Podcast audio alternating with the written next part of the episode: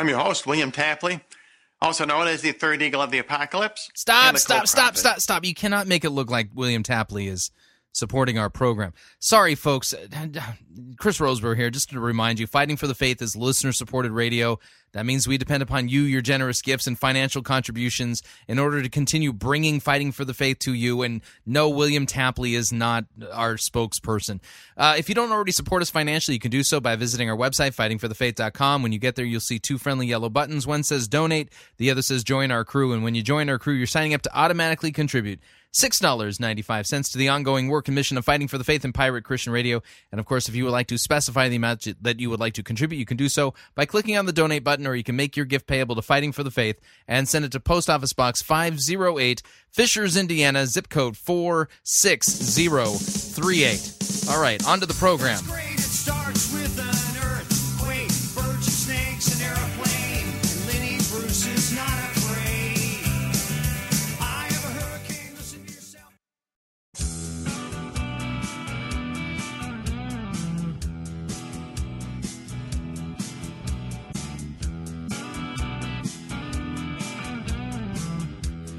It's time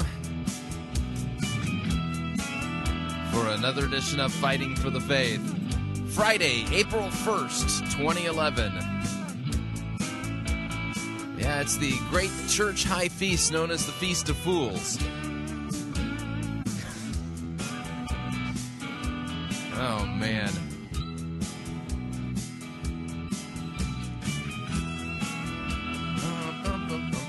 Yeah, I'm back in the studio.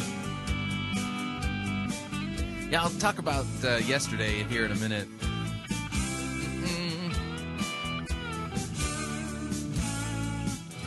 Thank you for tuning in. You're listening to Fighting for the Faith. My name is Chris Roseborough, and I am your servant in Jesus Christ. And this is the program that dishes up a daily dose of biblical discernment. The goal of which help you to think biblically, help you to think critically, and help you compare what people are saying in the name of God to the Word of God. Unfortunately, uh, there is a rash of really crazy things being said about God. And as uh, Os Guinness has uh, noted on the uh, White Horse Inn, he did this last year.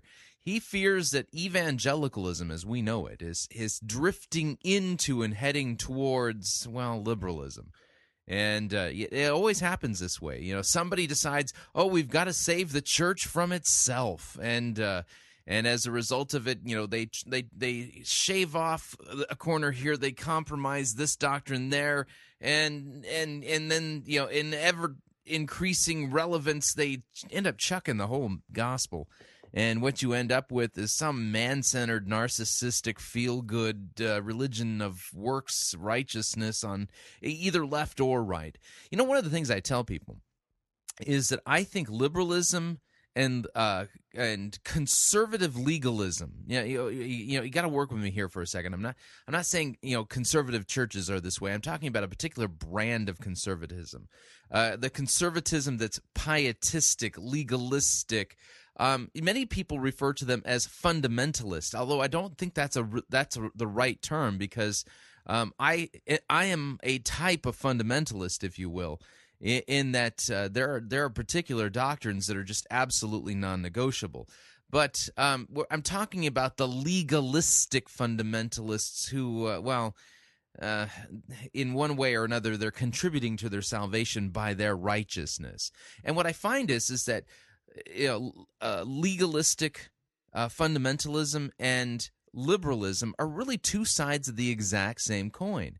And uh, you know they're they're just on different ends of the political spectrum, but both of them have a very rigorous uh, set of doctrines that they defend. And you're thinking liberals do? Oh yeah, they actually really do and um and and so you know to be in with their crowd there's certain things that are expected of you a certain way that you read the scriptures that's expected of you. Um and uh and ultimately there you know christ's penal substitutionary death his uh you know his vicarious death on the cross and his shed blood for you they don't you know they they omit that by denying it straight up. Legalists on the other hand they deny it by um, omission, if you would. It, it, you know what happens is is that they'll say, yeah, we believe Jesus died for our sins, but then they never really preach about it. Instead, it's always the thing that you have to do. Always the thing that you've got to do to please God. And and rarely if ever do you hear about what Christ has done. Christianity is not on, biblical Christianity is not on either side of those coins. Biblical Christianity is something completely different than both of those. And the reality is, like I said, they're both sides of the exact same coin. It's a form of self righteousness. And I think this is one of the reasons why Jesus warns us to beware of the yeast of the Pharisees and the Sadducees. I think when we look at the Gospels and we look at the two religious types of groups that came against and were offended by Jesus, the, the two sides of the same coin Pharisees and Sadducees. The Pharisees are self-righteous legalists. The Sadducees are your are your liberal types. It, it, over and again, you see this again. And then I think there was a third group that uh, Jesus warned about the yeast of, and that would be the Herodians, the politicians, if you would. And so. Biblical Christianity does not exist in some kind of a happy medium between liberalism and conservatism. No, biblical Christianity is something completely different. And um, it, it, you know, I'll let you in on some of the things I'm reading. I I may have mentioned this already. I I'm getting old, so if I'm telling the same story over again, indulge me. You know, it's the older I get, the more I get to repeat myself, and you don't have to correct me because I won't remember it anyway. But um, I, one of the uh, the the books I'm working my way through and and plan to. Uh, I, we have advanced plans. It's going to take us about a year, year and a half to get this out, though uh, of putting this into uh, an an EPUB and Kindle edition.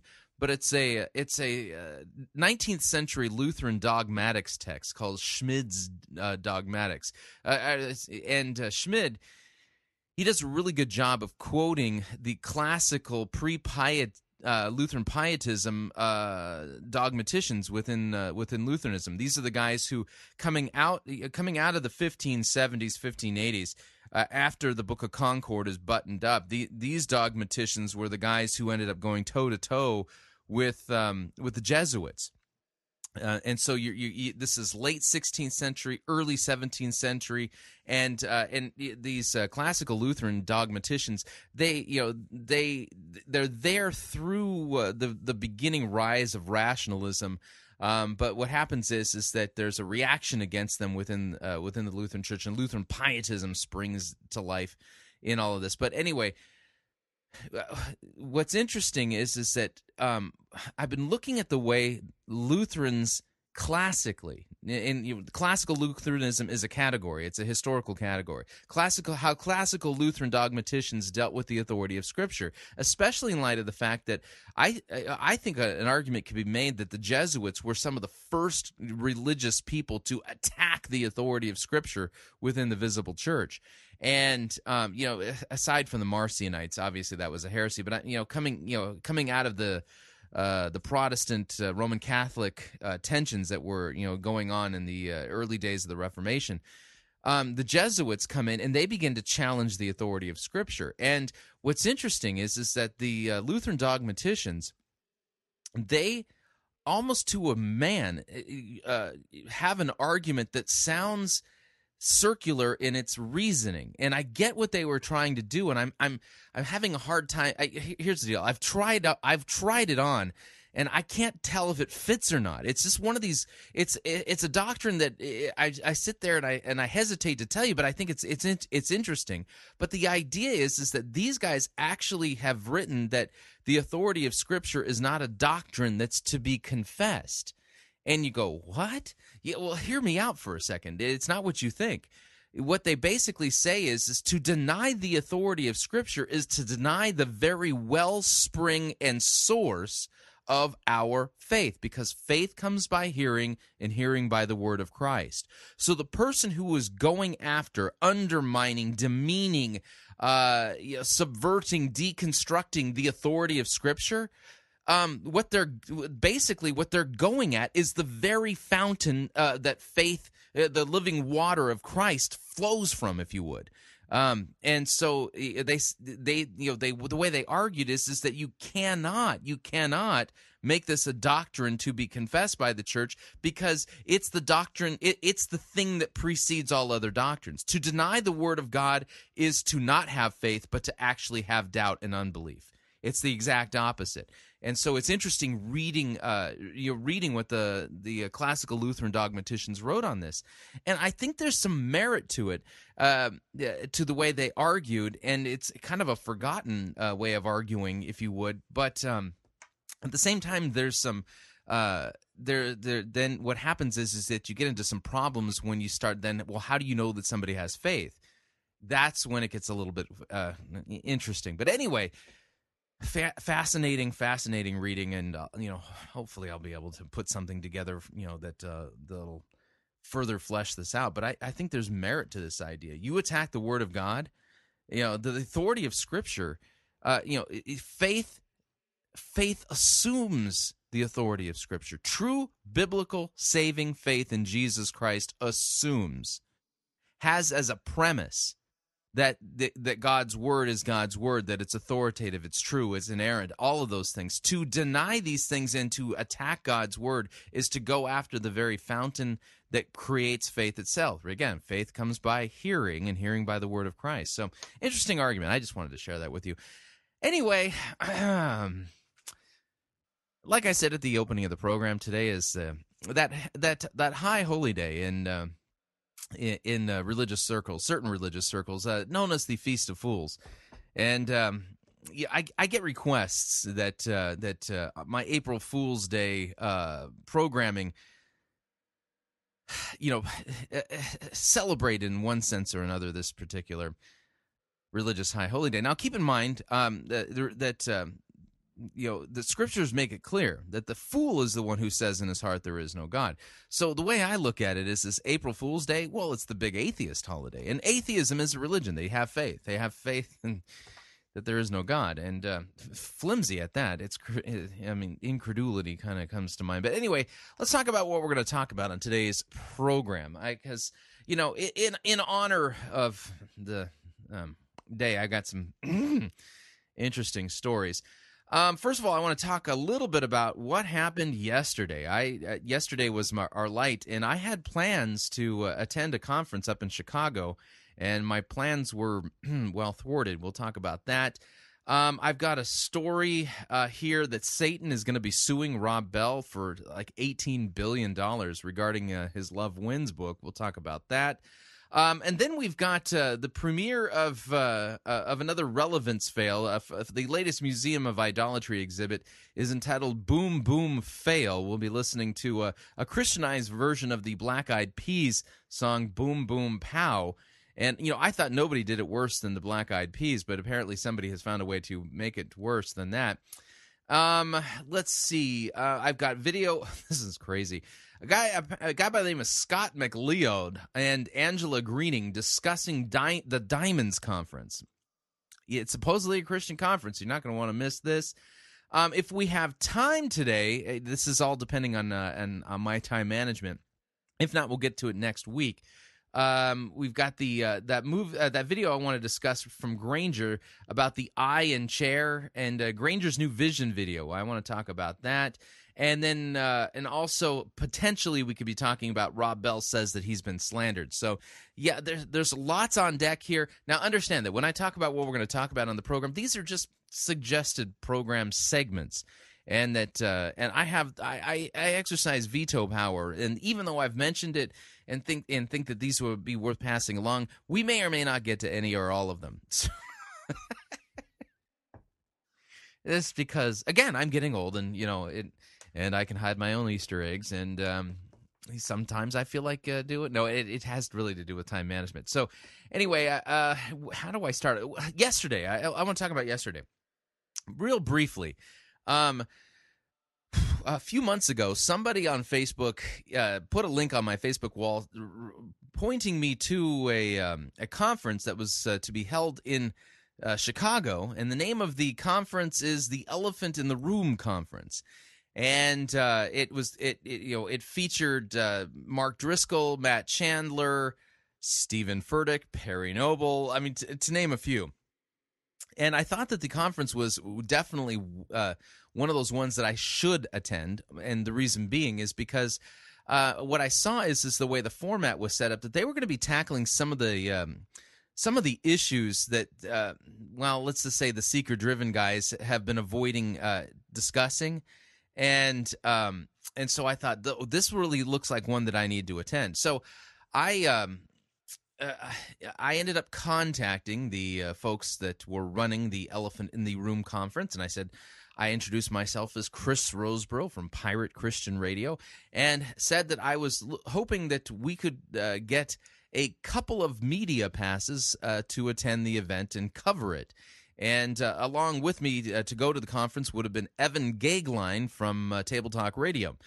Well, um, yeah, as it turned out, they um, they approved uh, our media passes and uh, and said that uh, Evan and I could attend the Elephant in the Room conference on you know, you know basically as members of the media.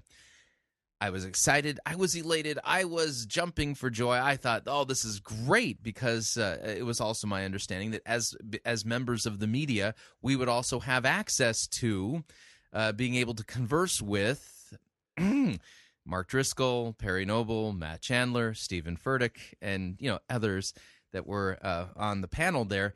And uh, and so uh, Wednesday afternoon, I spent oh man, I, I got up early, spent the entire day doing my production work for two full days for uh, Pirate Christian Radio. Recorded two programs, uh, and you know the the one for Wednesday. Recorded the light version for Thursday. Got everything ready. Had dinner.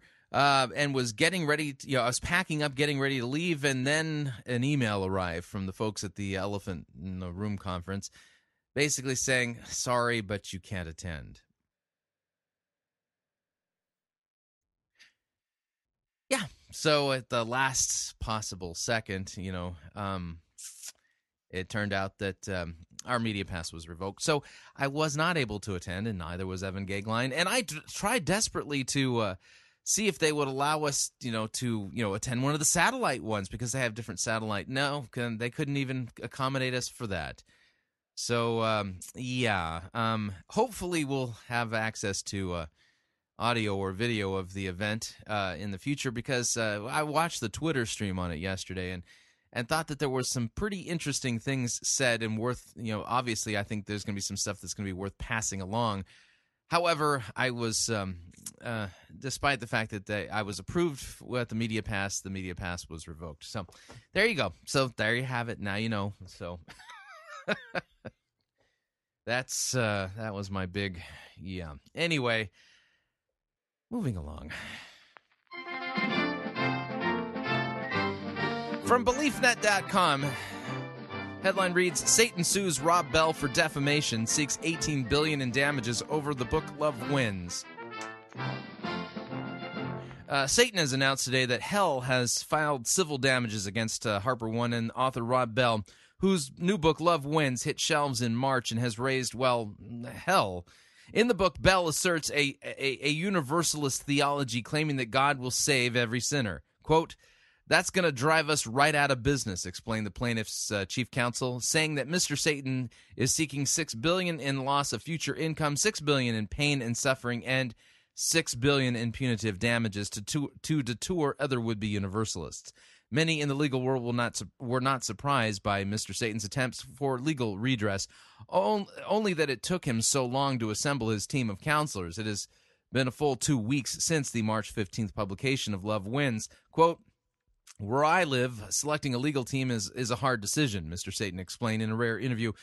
Quote, there are an awful lot of lawyers to choose from down in hell. The defendant's attorneys do not deny that Mr. Bell's book has deprived Mr. Satan of some potential revenue streams. However, they argue that this has already been more than uh, remunerated in the hundreds of thousands of people who are now more vulnerable to Mr. Satan's sales pitches because of their own de- increased judgmentalism and unchristian behavior towards Mr. Bell. Oh yeah, you gotta get gotta get the twist that way. The defendant, Mr. Bell, who was rescuing an abandoned puppy at the press at press time, uh, could not be reached for comment, but his opponent expressed astonished displeasure at Bell's chutzpah in publishing Love Wins. Quote, I mean, I'll be damned, Mr. Satan declared, then checked himself. Well, actually, I, I apparently won't. And that's precisely the problem. Anyway, great uh, great news story there from the um, from the smorgasbord of religious buffetism, the beliefnet.com website. All right, moving along here um, at the Museum of Idolatry. Um, if you go to a littleleaven.com, that's the Museum of Idolatry. I also am the curator of the Museum of Idolatry. And uh, although I've been shirking my uh, my curator uh, responsibilities as of late, but uh, I, I've come across an exhibit that was worth passing along. Y'all familiar with the Black Eyed Peas uh, "Boom Boom Pow"?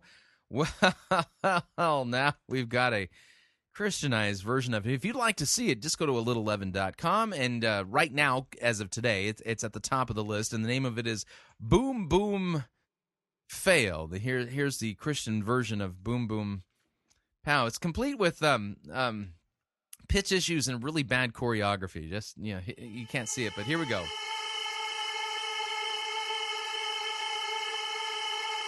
Gotta get that. Gotta get that. Gotta get that. Gotta get that. Gotta get that. Gotta get that. Gotta get that. Gotta get that. That. That. Yo, I got that word of God. That stuff that lifts you when you're low. I got that cornerstone. Holy Ghost. Oh. Ouch. Man, that hurts. Wh- Where are the American Idol judges when you need them? Good night. I, you know what? I think, uh, in fact, I think the current crop of American Idol judges are too nice. We need Simon Cowell to be resurrected to come back and, whew, this is awful. Spiritual spit, next level spiritual hit. I got that Holy Ghost, that Jesus flow. I got that boom boom pow, apostolic Holy Ghost style, anointed life giving flow, and I'm living that new life now. Sinister 2008, get saved before it's too late. I got that boom boom boom, Yeah, this is actually being performed in a church. that Jesus boom boom boom. Let me hear you now. Gotta get that, Boom, boom, fail, that, fail, that, fail. that, that, that. I'm on that supernatural boom. Y'all hear he's coming back soon. He's the king of all kings, and he's coming for you. And when he cracks that sky, we gon' all stay fly. Don't get stuck in your We're gonna what? when he cracks that sky, we're gonna something stay fly. What? ways. You gotta take on his name. I praise him all day long. It's my faith that keeps me strong. Praying, fasting, seeking, searching. Cause the devil's always lurking. You know, I, I'm I'm thinking that this um this performance here is an argument in favor of atheism. We got the God that saves. We got the God that saves. We got the God that Yeah, he didn't save you from silliness. reaches down to pull you out the grave. People in the place, if you wanna get down,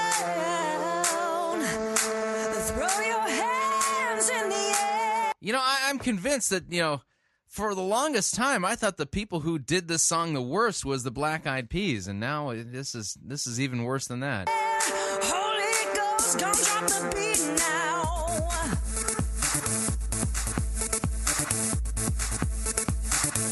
Bring revival to the streets. Yup, yup, yup. Bring revival to the streets. yeah, I'm sure this will incite something on the streets, maybe riots. Yup, yup, yup, yup.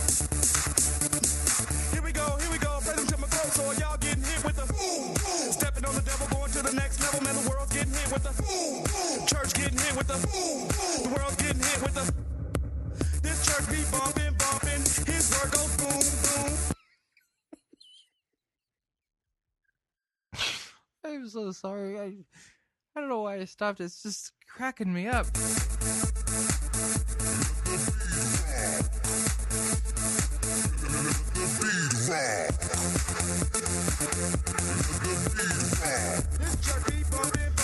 This church be bumping, bumping. Fail.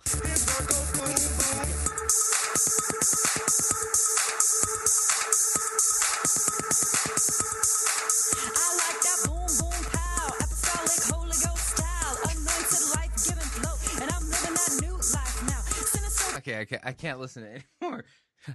ah! oh man. All right. oh yeah. Uh, listen, if if you feel the Holy Spirit leading you to uh, rip off a uh, popular secular song and somehow empty it of its secular words and pour some Jesus words into it, please be be advised that's probably not the Holy Spirit that's leading you to do that. And uh, the proof is always in the pudding because when this stuff ends up on YouTube, yeah, Christians always hang their head in shame and and want to find ways of saying, yeah, you know, um, yeah, they, I don't know what got into those brothers and sisters, but yeah, that, that that's not the, um, yeah, I don't go to that church. oh man. All right, we are up on our first break. If you would like to email me regarding anything you've heard on this edition or any previous editions of Fighting for the Faith, you can do so. My email address, talkback at fightingforthefaith.com, or you can ask to be my friend on Facebook. It's facebook.com forward slash pirate Christian, or you can follow me on Twitter. M- my name there, Pirate Christian. We'll be right back.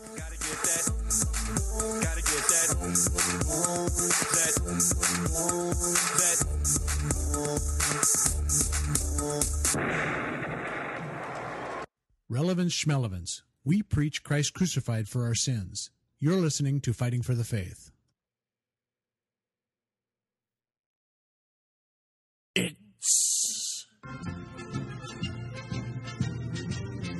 Monty Python's Flying Circus Church.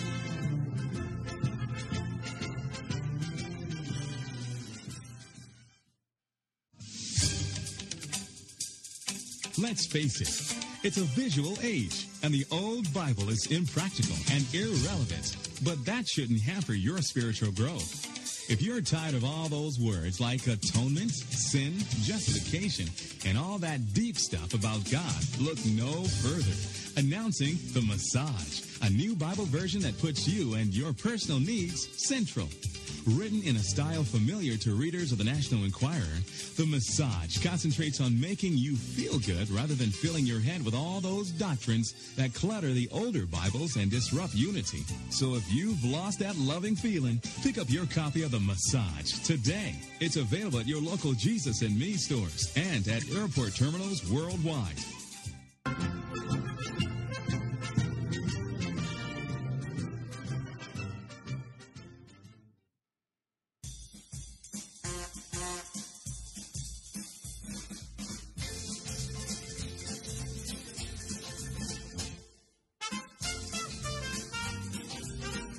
Keep more of your money in your pocket. Hi, Chris Roseborough here. If you're planning to travel anytime in the near future, then don't pay more for airfare, hotel rooms, or rental cars than you need to.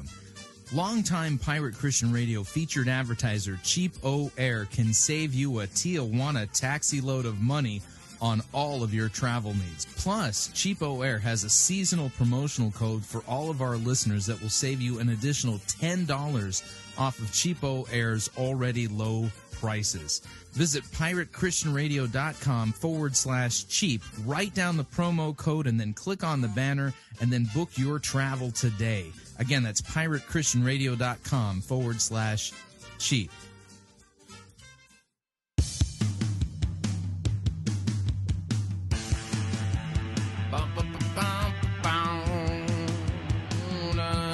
All right, we're back.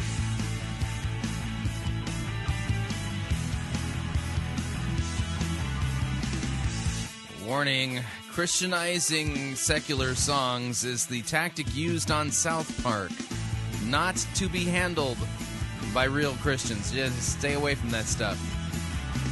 Need to remind you all, Fighting for the Faith is listener supported radio. That means we depend upon you, your generous gifts, financial contributions in order to continue to bring Fighting for the Faith to you as well as to the world. You can partner with us financially by visiting our website, fightingforthefaith.com. When you get there, you'll see two friendly yellow buttons. One says donate, the other says join our crew. When you join our crew, you're signing up to automatically contribute $6.95 every month to the ongoing work and mission of Fighting for the Faith and Pirate Christian Radio. Of course, if you would like to make a one time contribution, you can specify the amount by clicking on the donate button, or you can make your gift payable to Fighting for the Faith and then send that to Post Office Box 508 Fishers, Indiana, zip code 46038.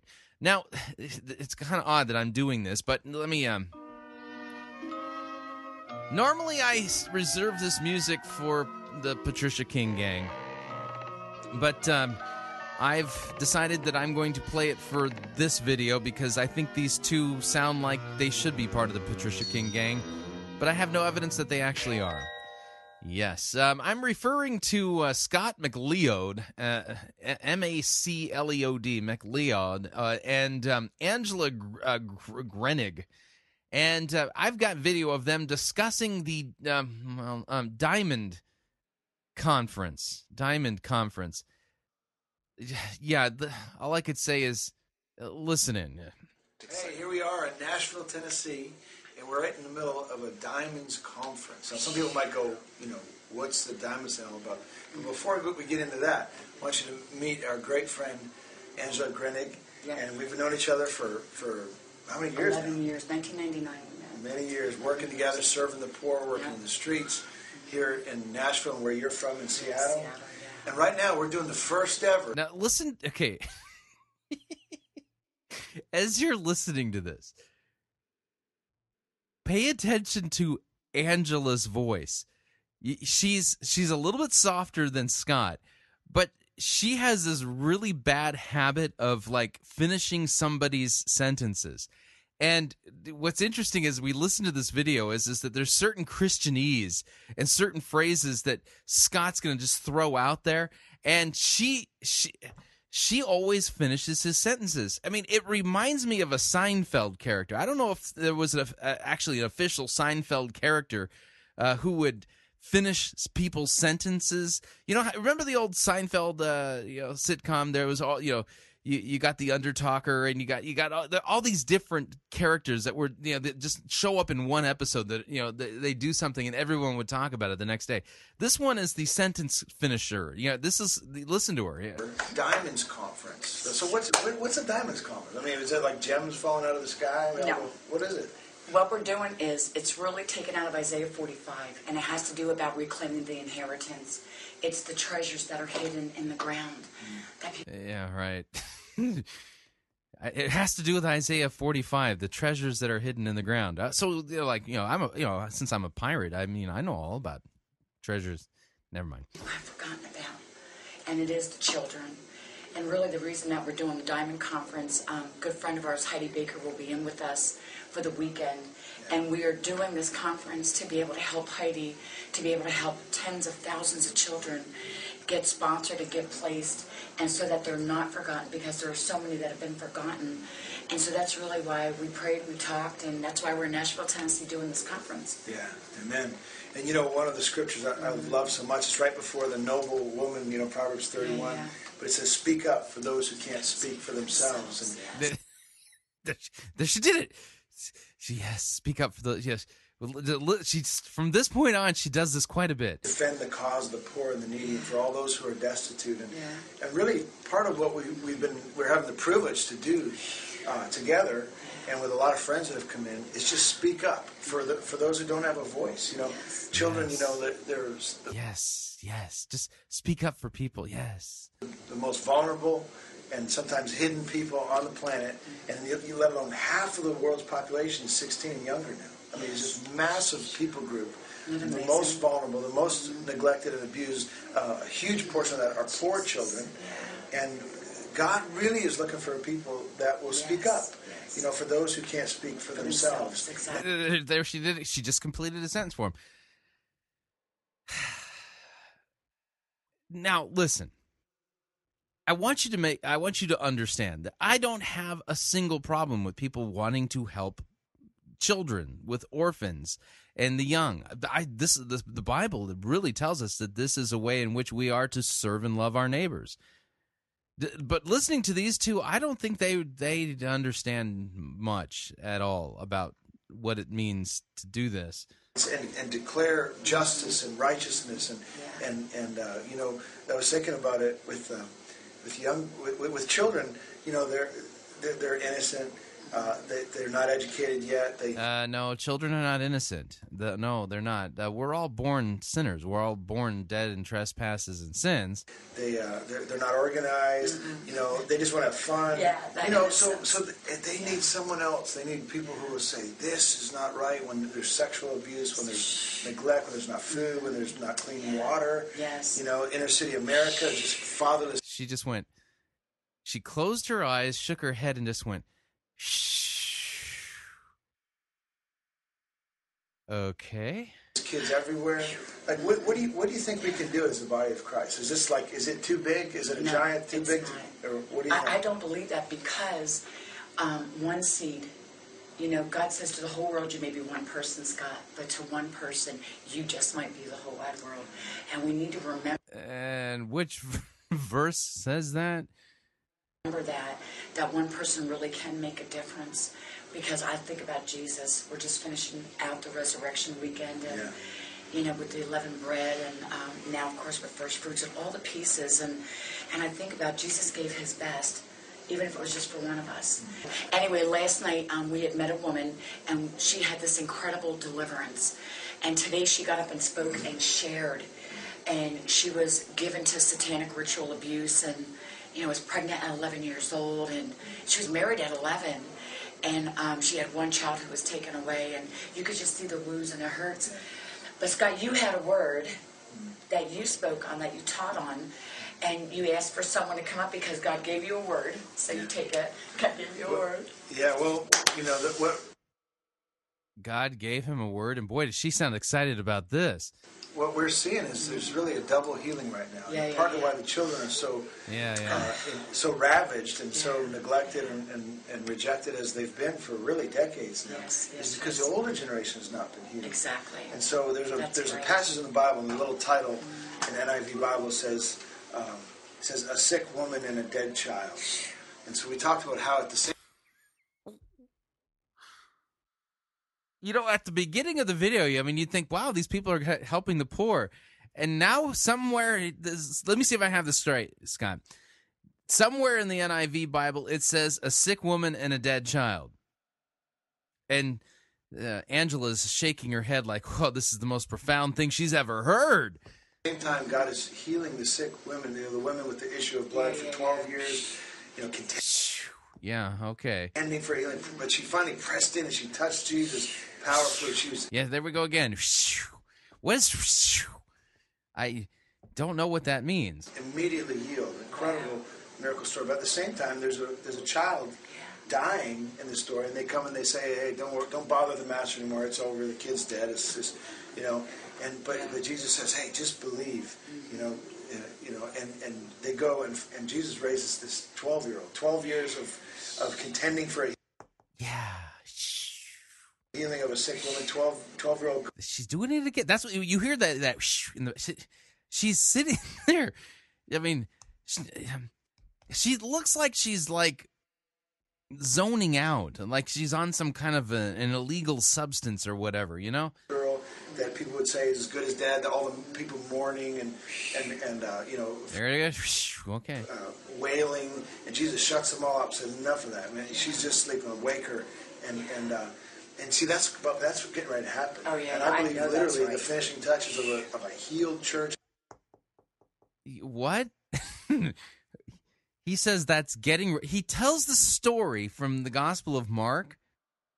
Uh, you know, is Jairus the uh, the synagogue ruler, right? His his twelve year old daughter is at the point of death. You know, and come quickly, Jesus. They're on their way, and you know, this whole crowd around him, and this woman who's who's had an issue of blood for twelve years touches Jesus, and she's healed. And Jesus stops and says, "Who touched me?" And the disciples say, "Wh- "What are you talking about, Lord? Look at everyone. You're in a crowd of people. How can you say who touched you?" And Jesus finds her right and and says to her daughter, "Your faith has made you well." But then the news comes that Jairus' daughter has died. Jesus goes and says, "You know, no, no, she's just asleep." Everyone thinks that's it's that's silly. He goes and he raises her from the dead. And this guy tells that story and says that. Wait a second. Let me see if I get. Let's get this context again. Let, here. and and uh, you know uh, wailing, and Jesus shuts them all up. Says enough of that, man. She's just sleeping. Wake her, and and uh, And see, that's but that's getting ready to happen. Oh, yeah, And I I- believe That's getting ready to happen.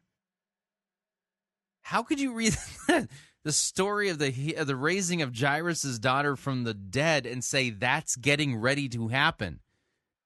It's already happened. Thousands of years ago. What do you mean it's getting ready to happen? Oh wait. Okay, yeah. Yeah, literally the finishing touches of a, of a healed church, a healthy church that have gotten over 12 years of contending. I believe by There she goes again. 2012, we're going to see massive explosion. I know that's right. Of, of, of healing, of life in the body that will result in what people would consider a dead young generation, too far gone. No one could, you know, it's overwhelming problems. But I, I believe the greatest harvest is at hand. Uh, you know, if I was working with orphan children, I wouldn't want these two helping.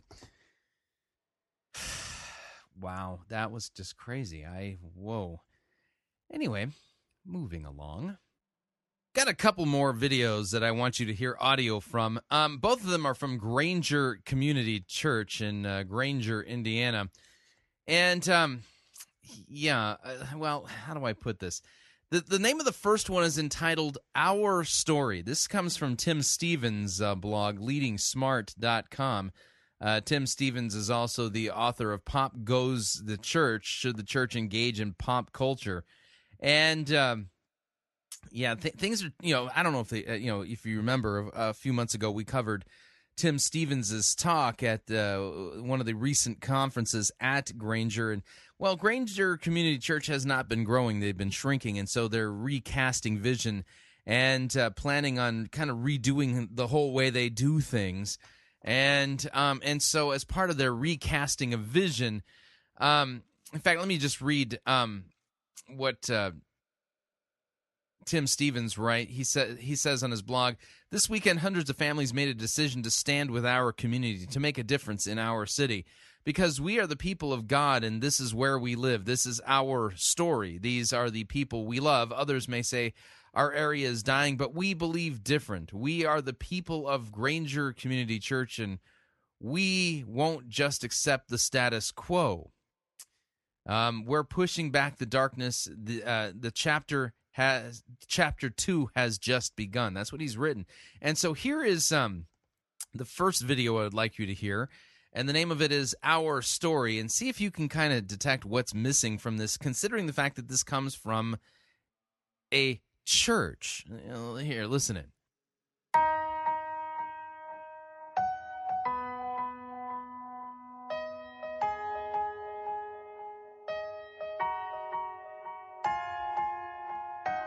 A question for you.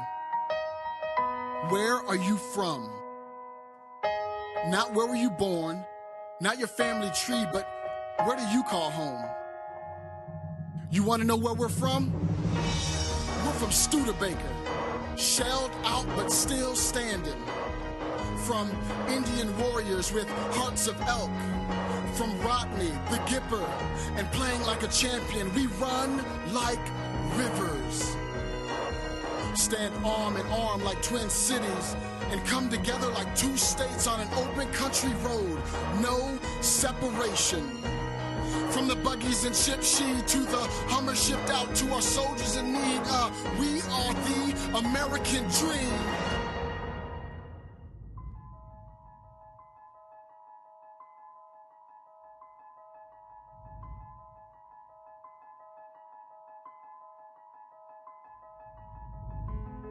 We're survivors of change, dreamers of the future. We're not defined by newspaper statistics. We will work like champions, live like champions. We're not scared, we're on the move. We're not afraid to bleed or sweat or cry or to draw a line in the sand for those who can't draw it for themselves. This is where we're from. These are this is where we're from. We, we, we, we, we, we. That's the first person plural, plural uh, pronoun. Um, so Granger Community Church has put out this video. It's part of their recasting of their new vision for what they're going to become. And they're talking, well, it's really all about them. our people. This is our family. These are our cities, and this is our story. We don't keep the blind shut. We don't stand in our This, whose story? Our story. Hmm. Hmm. living rooms behind closed doors. We are front porch people. Huh. We don't back down, fall back, or downplay the work that has to be done. And we don't just take a stand, we move forward.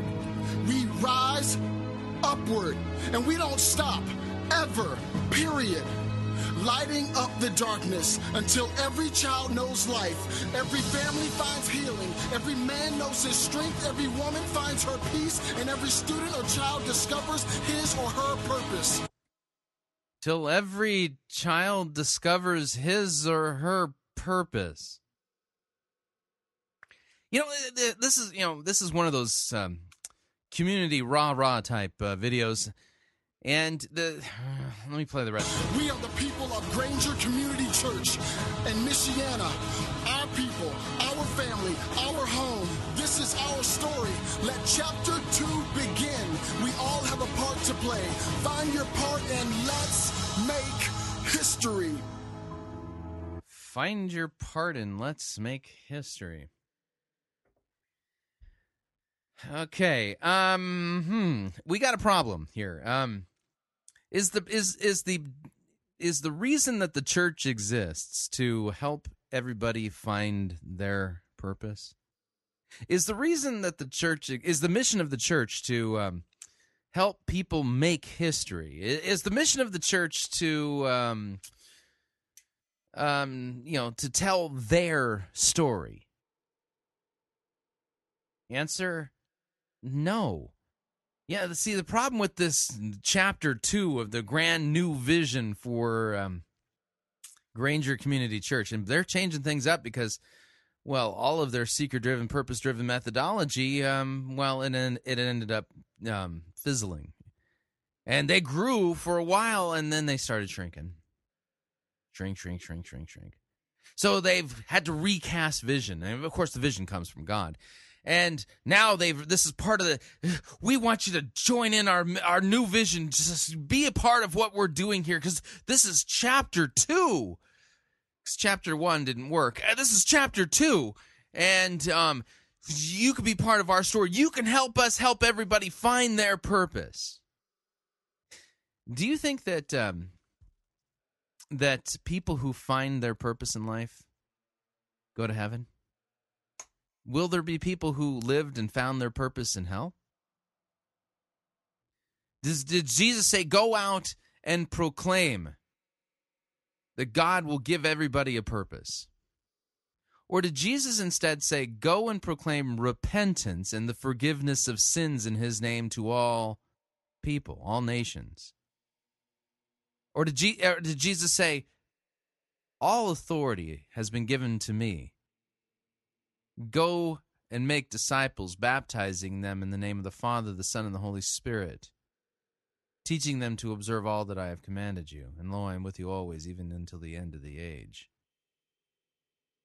Yeah, you see, here's the deal the purpose driven message is not really the message that Christ gave us. There will be people who found their quote purpose who led a purpose driven life who will be in hell. Because you're not saved on whether or not you made a difference in the world. You're not saved by whether or not you found your purpose. You're not saved by whether or not you fa- your, your story was a great and compelling story. See, the Bible tells us the story of Jesus Christ.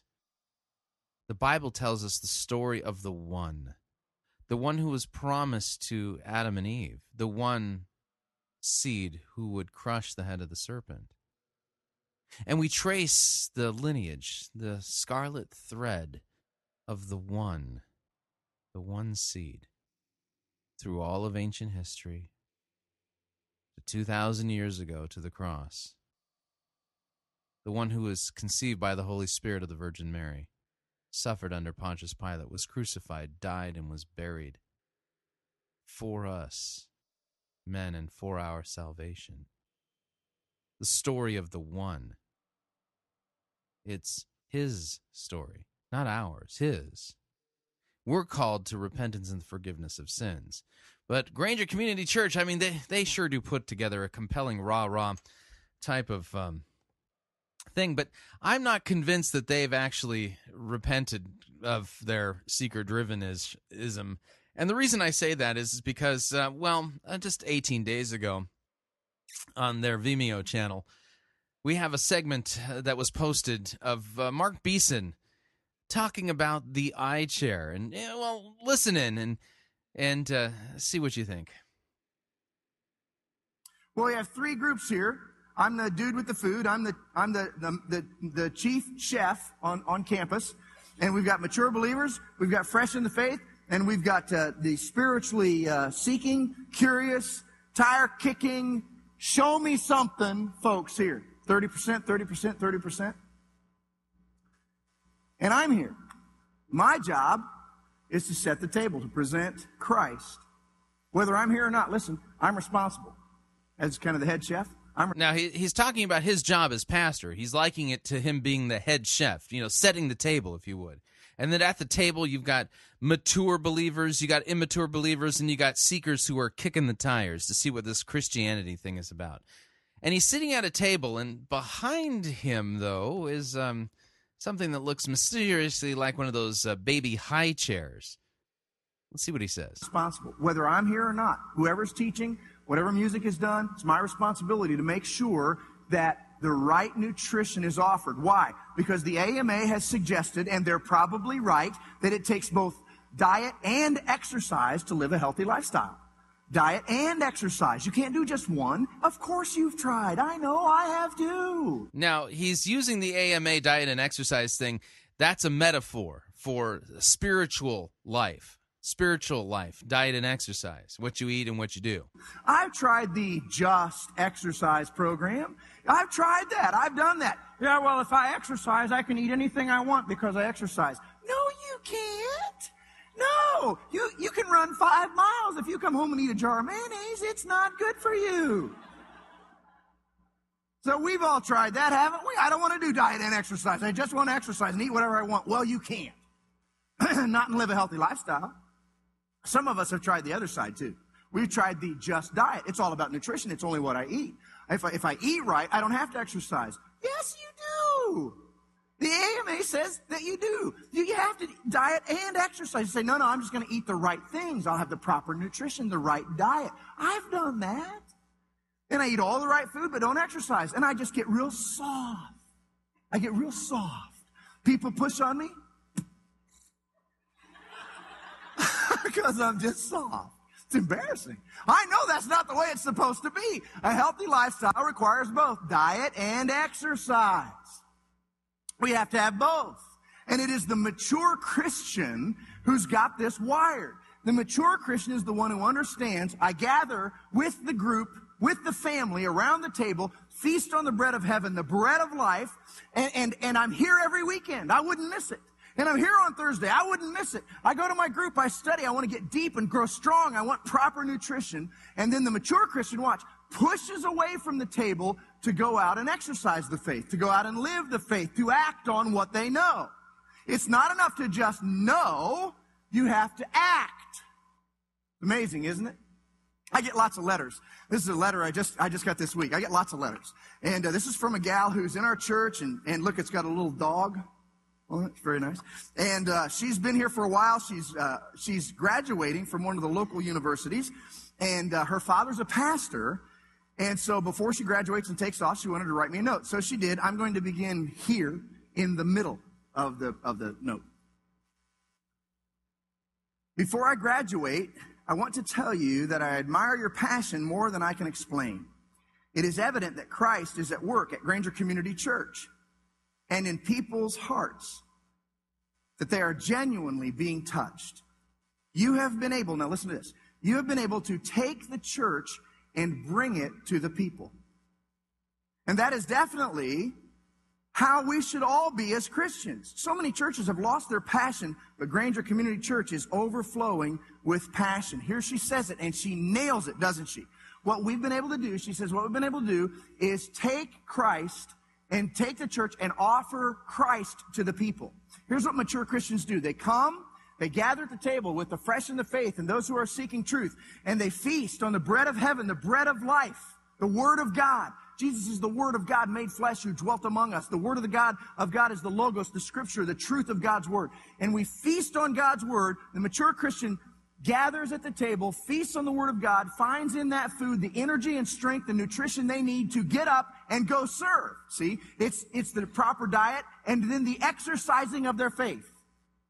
She says that's what we've done. The mature Christian is here. And then they take from this the strength, the word, the truth of God, and they're able to share Christ with the world and then bring people back and say, here, sit over in the newcomer chair, sit in the visitor chair. We're glad you're here. And, and together we will feast on the truth, the word of God, who is the way, the truth, the life. We've come for proper nutrition. Okay, now, nothing wrong with his metaphor so far. So I, I, I don't have any major biffs or complaints at up to this point. Here's the deal, though. Okay, the metaphor he's using is that mature Christians they gather with every with the with it within the church. They feast on the holy things of God and go and live their faith. No problem with that. I get it. I understand it. But here's the deal the seeker driven churches, when you gather on a Sunday morning and the pastor opens up the Bible, he's not preparing a feast. He's not preparing a feast of the Word of God. Instead, over and over and over again, and I and I would cite the hundreds of seeker driven sermons that I've reviewed over the past three years on this radio program, the hundreds of seeker driven sermons. The, the, these sermons are shallow. They are verses ripped out of context, designed so called to meet felt needs. No biblical doctrine really is in them. They twist God's word. They, I mean, they, it's just ridiculous pablum and designed to meet the show show the non-believer that we're here to meet your needs so that you you can kind of kick the tires and give Jesus a try. You see, the seeker driven guys do not do not prepare a feast of God's word. If they were doing that, then uh, the proof would be in the pudding. You would be able to dial into any seeker driven congregation and go to their sermon section, download a sermon, and you would hear a guy reading copious amounts of God's word, doing exegetical work, saying, here's what God has revealed in his word, and using large segments of scripture in context to do so. Feeding God's sheep, feeding people copious amounts of God's word, preparing the feast of God's word by teaching it in context, going through the entire full counsel of the word of God, if you would. But that's not what we get at churches like Granger. It's not at, what we get at churches like New Spring, Elevation Church, Saddleback, Willow Creek, Church by the Glades, or others. We don't get a feast of God's word from these guys. You remember, he said diet and exercise are important. The diet that these guys give is junk food. They've learned that so called spiritual seekers, which they're not, enjoy spiritual Twinkies. They love spiritual junk food. They love Twinkies, ding dongs, cupcakes, Reese's pieces. I mean, uh, they they I mean, you give them basically spiritual junk food and they eat it up like you wouldn't believe. Goat food, if you would. But real Christians can't survive on that. They can't at all. But let's see what he does now. Because here's the deal true Christians can't survive on this. The stuff that's being fed to them on sun- Sunday after Sunday at a seeker driven church. But if you go to a seeker driven pastor and you complain, and say, Pastor, what is the deal with this? Why don't you go deeper? Why don't you actually feed God's sheep? No, no, no. They can't do that because then that would drive away the seeker because yeah no no seekers you, you have to you you can't give them exegetical sermons you can't do that well let's see what um mark beeson says about that person. But it's diet and exercise both. Now, friends, here's the problem, and I talk to pastors all the time, all over the country. I talk to pastors, and this is what I've discovered. Pastors seem to be unaware of this, but whenever it is that you try to present the, the, the proper nutrition to all three groups, the mature in the faith, those fresh in the faith, those seeking the truth, when you present Christ, there's always some Yahoo in the crowd who climbs up in this chair. The, he's sitting in a uh, in a high chair. And they don't get it. They climb up in this chair and they go, Feed me! Wait, Pastor! Pastor! Feed me! Over here! And they throw a little baby fit. Yeah, I want to point something out here. Before the seeker driven guys came around, I actually remember what churches were like in, in evangelicalism prior to the rise of the Rick Warrens and the Bill Hybels. I remember that. And you know what? I don't remember people saying, oh, I, I need to, I, I feel like I'm not being fed. Because ba- pastors back then actually understood that their job was to preach the word, and they did. Mark Beeson here is giving a complaint that seeker driven pastors get all the time. And the reason why they get it is because they're feeding their people garbage. They're not actually opening up the word and preaching it. Again, I cite as evidence the hundreds of seeker driven sermons I've reviewed on my program. Hundreds. They're not feeding anybody. And so in years past, you would never get a, uh, you would never get somebody coming to their pastor and saying, "I just feel like I'm not being fed here." I mean, Uh, when are you going to actually open up the Bible? I mean, could could could you tell me what God's word really means? I mean, I, I just I'm not. Uh, there's no depth to these sermons. I mean, these are just verses picked out of context and woven together. I, I don't feel like I'm I, what I, this isn't go, this isn't deep at all.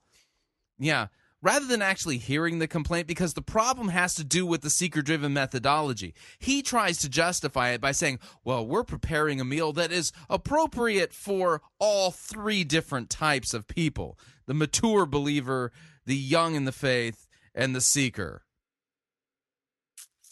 Yeah, last time I checked, uh, scripture says there's no one who seeks God. Prepare, preparing a spiritual meal for somebody who isn't a believer, that doesn't make any sense in church. But let's see what Mark Beeson has to say about the person who complains that they're not being fed. Wanting all the attention.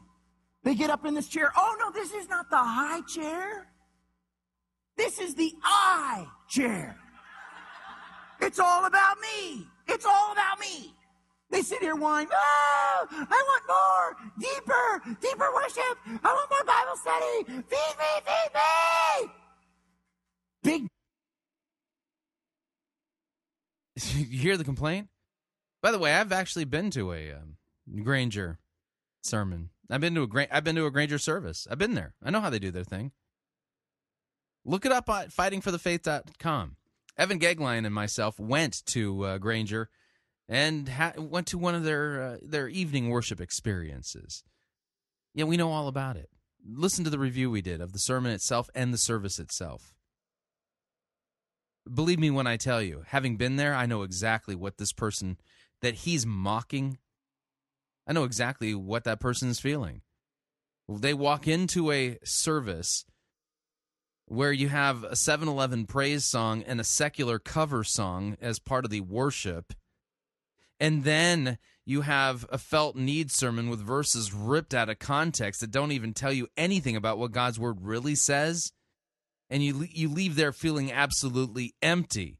And if you dare to point it out, you're selfish. But what's funny is is that the reason I played that that vision casting sermon first is because the the entire video was about we, we, we.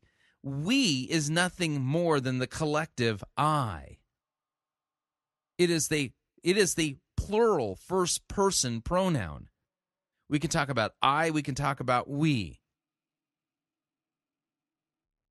So he's mocking these guys who are saying, I'm not being fed. I want deeper Bible study, greater worship. And he's mocking them and putting them down. Wimpy, soft, baby, sissy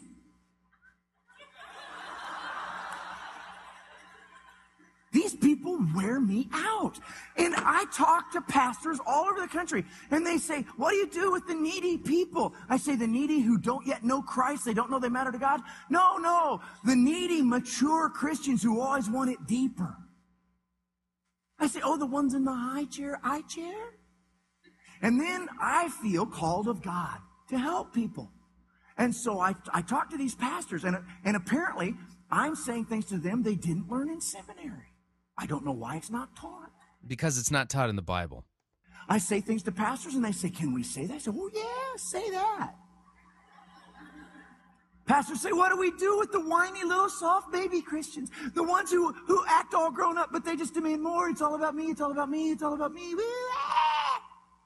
You know what these people do? You know what these soft, sissy, baby, big, fat, overstuffed, can't take care of themselves, bloated on the Word of God, but never exercise, never do anything to help anybody? People, you know what these people do?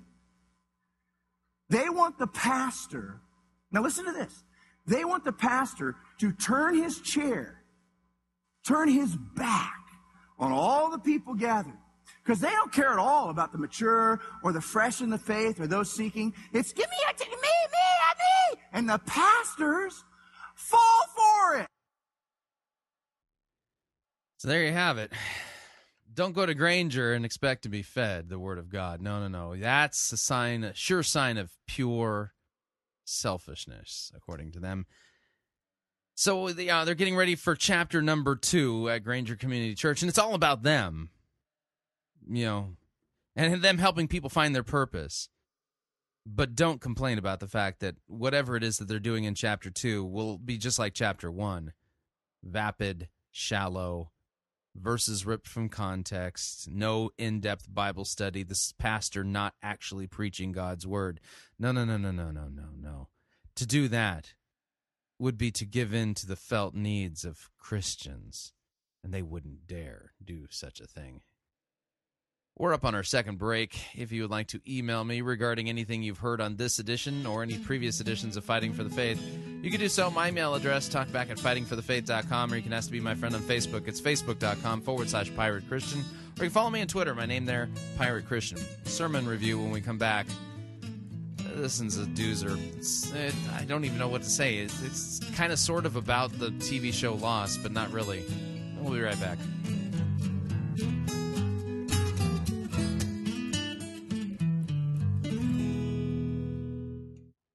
Unless your righteousness surpasses that of Rick Warren, you cannot be saved. You're listening to Fighting for the Faith. This is the air I breathe. This is the air I breathe.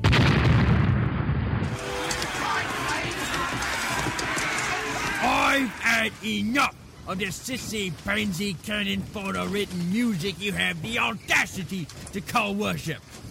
Men, put this entire girly praise band in the boo box. Let's wheel in the organ and get some real worship music underway.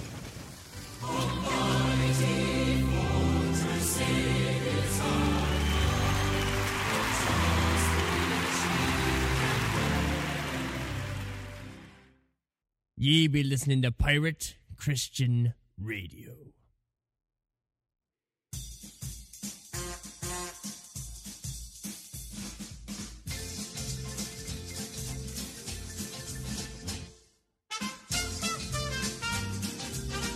Keep more of your money in your pocket. Hi, Chris Rosebrough here. If you're planning to travel anytime in the near future, then don't pay more for airfare, hotel rooms, or rental cars than you need to. Longtime Pirate Christian Radio featured advertiser Cheap O Air can save you a Tijuana taxi load of money on all of your travel needs. Plus, CheapOair has a seasonal promotional code for all of our listeners that will save you an additional $10 off of CheapOair's already low prices. Visit piratechristianradio.com forward slash cheap. Write down the promo code and then click on the banner and then book your travel today. Again, that's piratechristianradio.com forward slash cheap.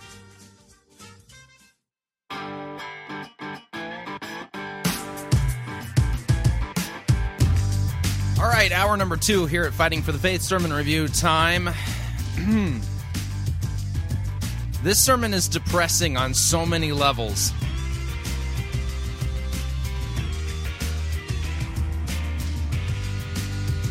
You'll see what I mean here in a second.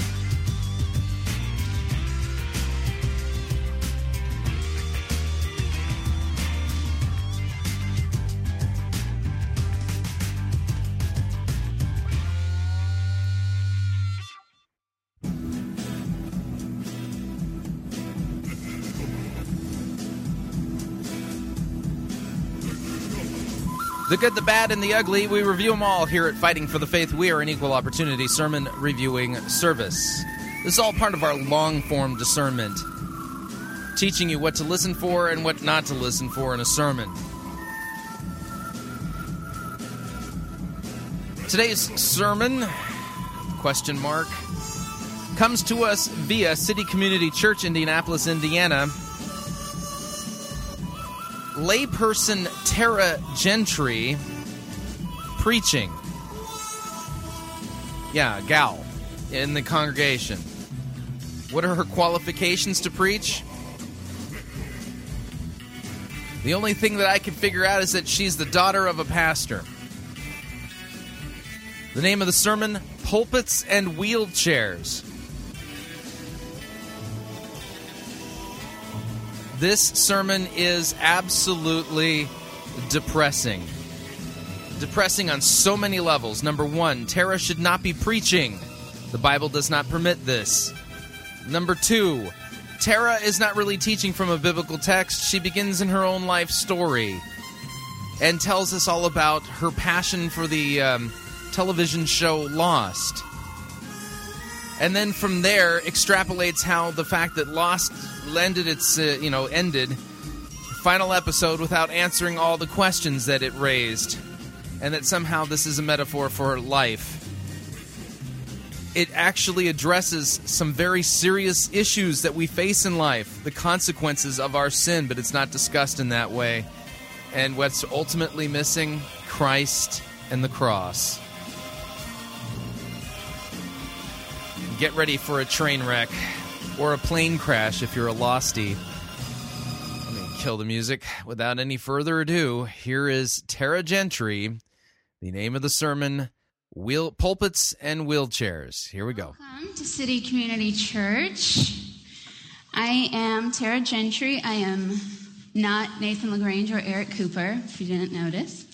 Um, I am just a girl that attends church here with you guys and just a part of this community. Then why are you preaching?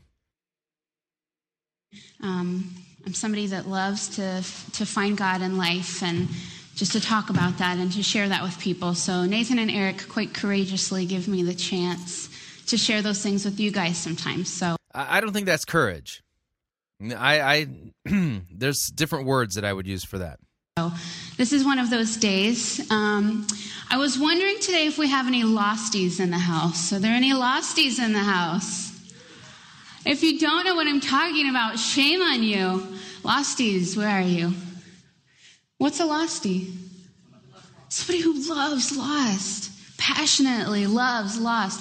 And I don't know if that's the only amount of people here that love lost. We might have a rough time this morning.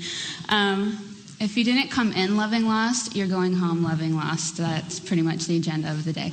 Um, yeah, so I thought the agenda during uh, preaching is um, to, um, well, you know, not get people hooked on the move on Lost, but to get them hooked on Jesus. Yeah, just you know something I've noticed. But uh, anyway, we continue. It's been about a year since Lost died, and I'm doing okay, doing all right. It's been kind of a rough year for some of us, um, but I'm making it. I'm making it through. Uh, Kevin up there and I were talking this morning. Ignore the guys to your left. I feel like it's the Wizard of Oz. yeah, it's all right. It's all right. They're on the ball. Applause for Jordan and Doug. Thank you so much. Yeah, that's good. um, what was I talking about? Lost. What about it? Oh no, it's okay. Oh yeah. So um, yeah, Kevin and I were talking before service about Lost and how much we miss it, and all these other pansy shows that try to say it's the next Lost, and we're like, I am not watching that show. It is not the next Lost. Um, Just so you know, uh, Lost um, has nothing whatsoever to do with the Bible. I just thought you might want to know that. I mean, the job of a pastor is to preach the word, and uh, here we got uh, just a female layperson doing the sermon today, and we're not in God's word. We're talking about Lost. I pretty much have not watched much TV at all since Lost died. Um, when I watch TV, I'm serious about it. I mean it. And, and Lost was serious for me, and I'm still healing from I, I just can't imagine the pain that you've gone through since you know Lost is no longer on the air. the loss of lust.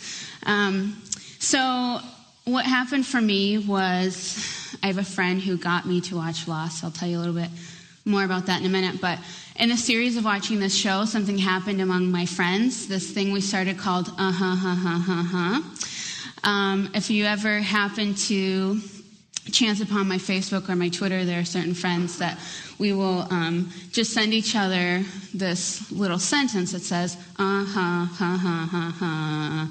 And it basically means, I'm totally crying right now. And it's like, so I want you guys to learn how to do that a little bit because I promise you that it's going to be refreshing. So everybody just join me with a, just do it. See, even if you don't do it, it makes you feel good because it makes you laugh. But what we found when we were watching Lost together was that even in the midst of some things that were confusing or painful or challenging, there was this sort of beautiful element woven in between all of it. And sort of naturally, what happened is that we would be sitting there and we would find ourselves looking at each other. And we would either give each other the pouty lip, which means that was precious, or we would go, like, I'm totally crying inside right now. Um, and so I want to share with you guys one clip that really brought out the uh-huh, in me. So uh, you guys can watch this with me. And if you feel so inclined, you are more than welcome to go. I need to uh, let you all know that no, this is not a uh, April Fool's joke. This was actually the sermon that was preached a couple of weeks ago at City Community Church in Indianapolis, Indiana.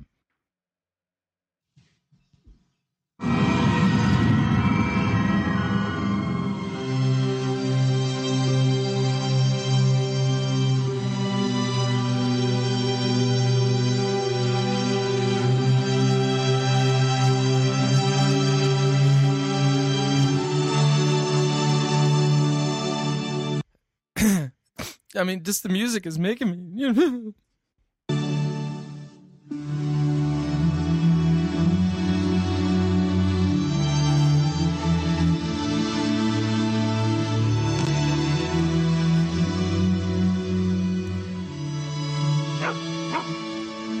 I mean, it's pretty music, and look, they, they, there's a dog.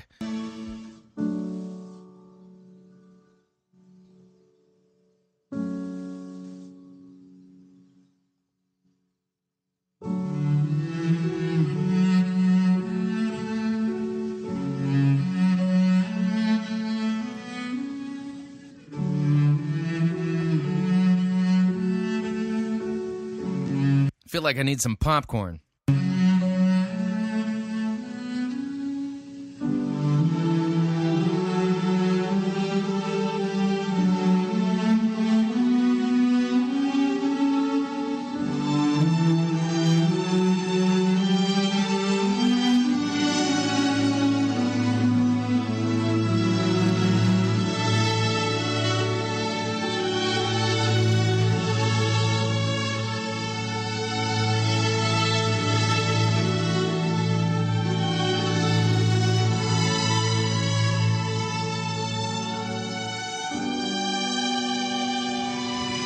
I mean, the soundtrack's beautiful, you know? Oh, there's an airplane. I've never seen a single episode of Lost.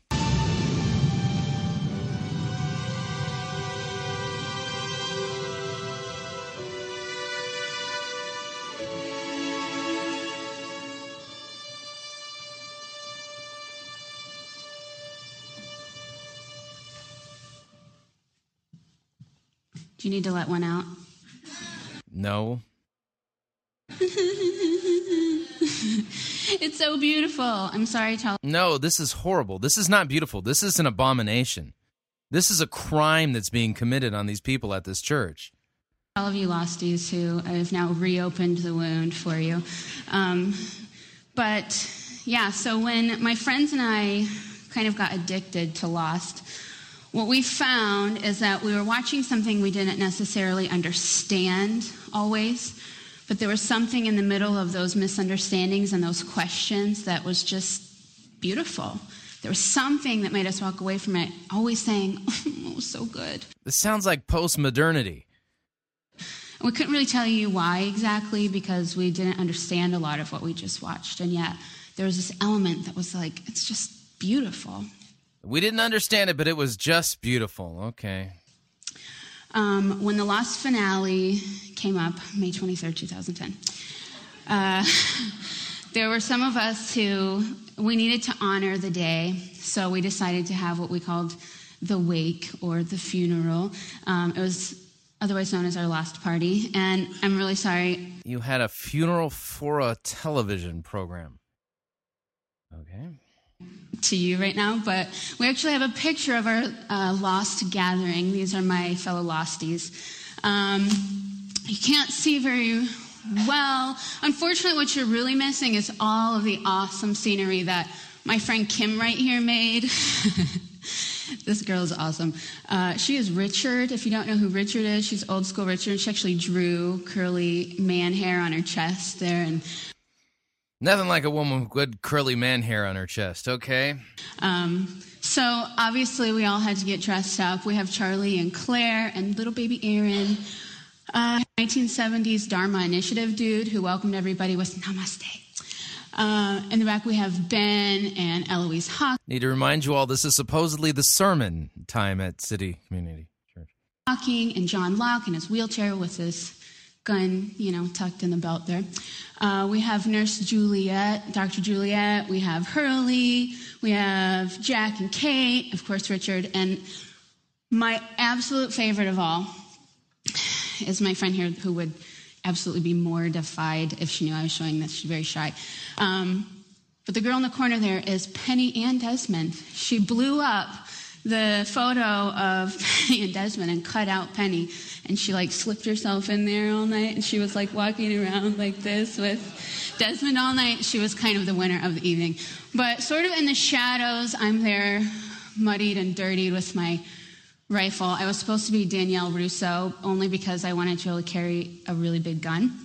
Um, Okay, I'm going to point something out here. Um, so you sh- let's pretend that you went to this church and uh, your pastor decided that it'd be a great idea to have Tara, you know, deliver the sermon that Sunday.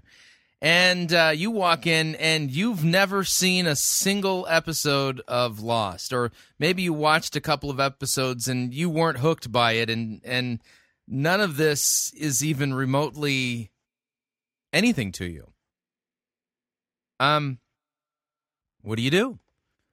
I mean, isn't the job of the pastor, and she's not, she's not even a pastrix, the job of the, you know, the pastor is to preach the word.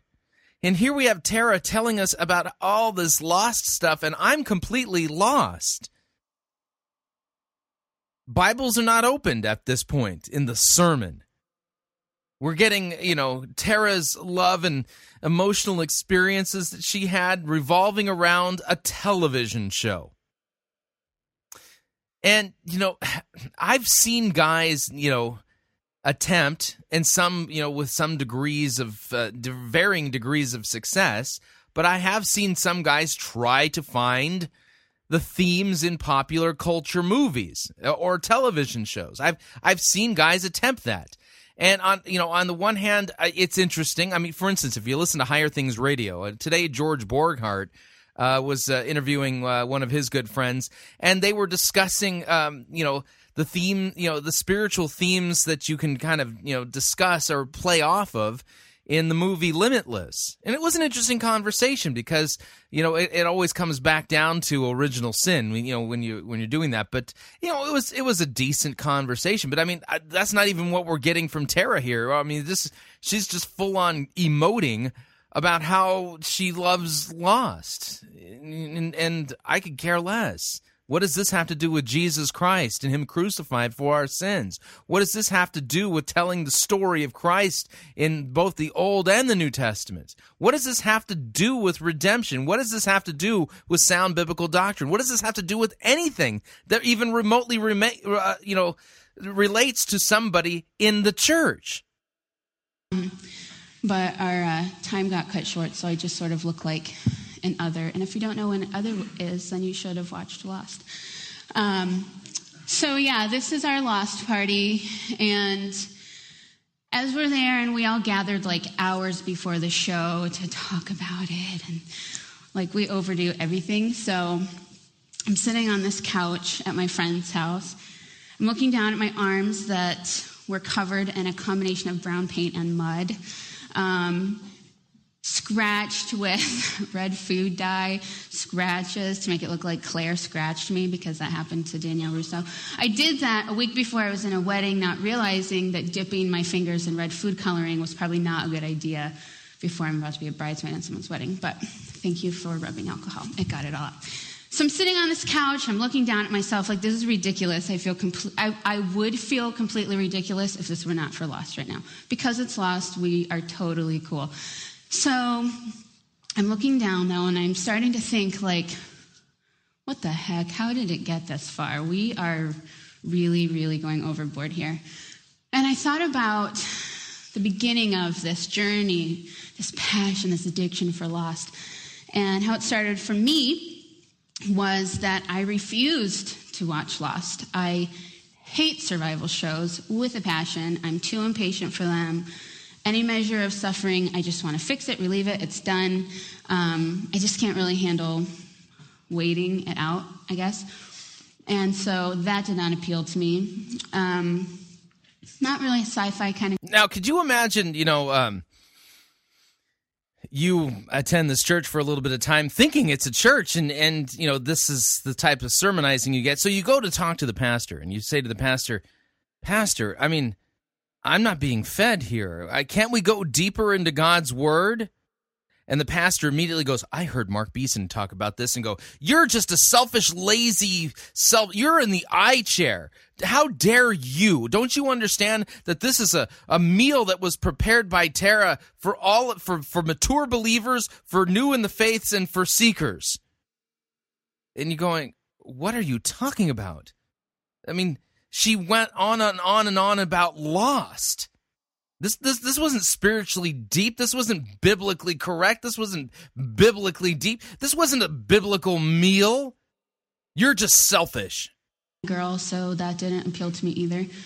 So I think it was a good two, maybe even three seasons into Lost that a friend of mine finally, finally got me to watch one episode with her.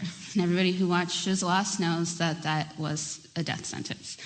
So I agree to watch one episode. We buy, we get one disc, and I'm like, fine, I'll watch one episode. That one episode, of course, at the end, I'm like, okay, maybe we can watch one more. And then we watch one more. And then after that second one, I was like, let's just watch one more. And we kept going, of course. We finished the first disc, and then she leaves, and I can't handle it. There are all these questions I have already in four episodes, and I I like to say that Lost ends with the what factor. Like every episode, you go what, and then you have to watch again. So of course I went and I started renting disc after disc. I was exhausted for work every day. I was up till two, three. I mean, this sounds like a drug addiction. Four every morning. I couldn't stop watching. Finally, I'm caught up, and then it's like in between seasons, which is absolute torture. But what happened for us is that along the way, there were several of, several of us really good friends that started watching this show together every week, and we would call it Lost Tonight. And we were already really good friends, so it was fun to hang out anyhow. But we would uh, go up to this living room. We would turn out all of the lights because the lights had to be out. You were not allowed to come up if you wanted the lights on. Lights have to be out, and there's no talking once the show starts, which never happened. We Again, just a reminder this is not an April Fool's joke. This actually is the sermon that was preached at City Community Church in Indianapolis, Indiana, a couple of weeks ago. And by the way, she preached the next week too. Always started talking because we had so many questions. So we had to pause, and it would take like three hours to actually finish. But something about it turned out to be just beautiful. Like, here are these girls who are already really good friends.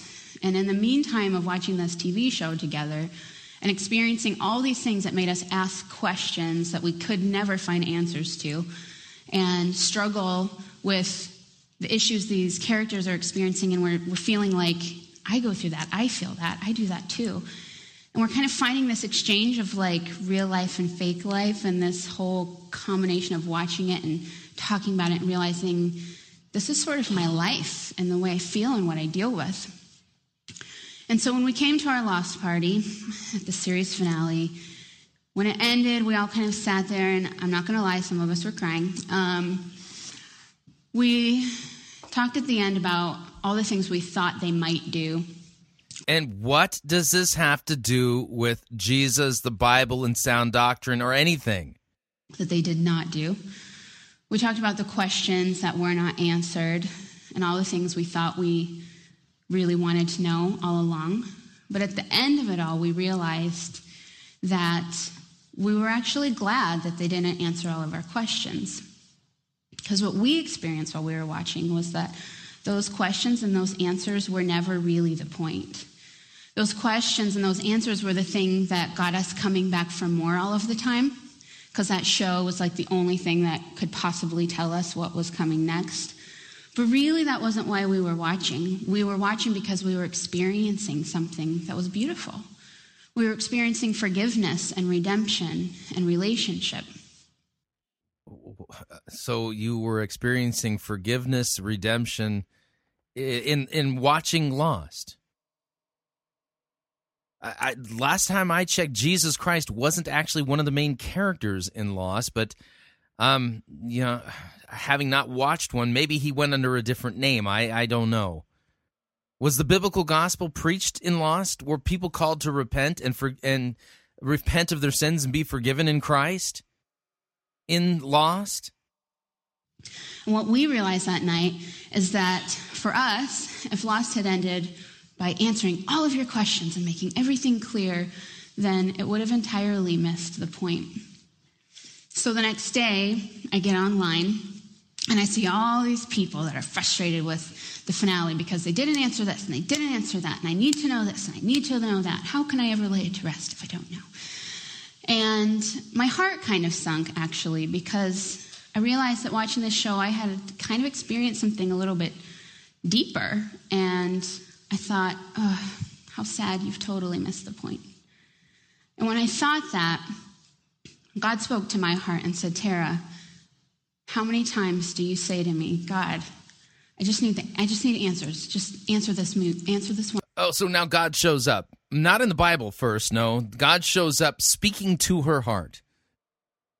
Giving her insights as to how come all of these people were so dissatisfied with this final series episode of Lost. And God speaks to her heart and points out to her directly the deep spiritual meaning of the whole thing so that she now has she has insight that nobody else has because God himself has spoken regarding people's reaction to Lost. One thing, just answer this one thing. And he's saying to me, Tara, Tara, Tara, Tara, you are entirely missing the point. If you come to the end of the story and you're still stuck on the answers, then you are entirely missing the point. But before we. So, and where does the Bi- Bible say that? If you come to the end of the story and you're still stuck on the answers, that you're entirely missing the point, especially when it comes to God, Christianity, the Bible, sound doctrine, things like that. Hmm? Where does it say that? We talk about the end of the story. I want to talk about the beginning of the story. So if you have your Bible. So now the Bible makes an appearance. Okay. Pay attention to what she does here. Or if you don't, it'll be up on the screen. If you have your phone, iPad, whatever everybody uses these days. Um, can turn with me to Genesis chapter 1.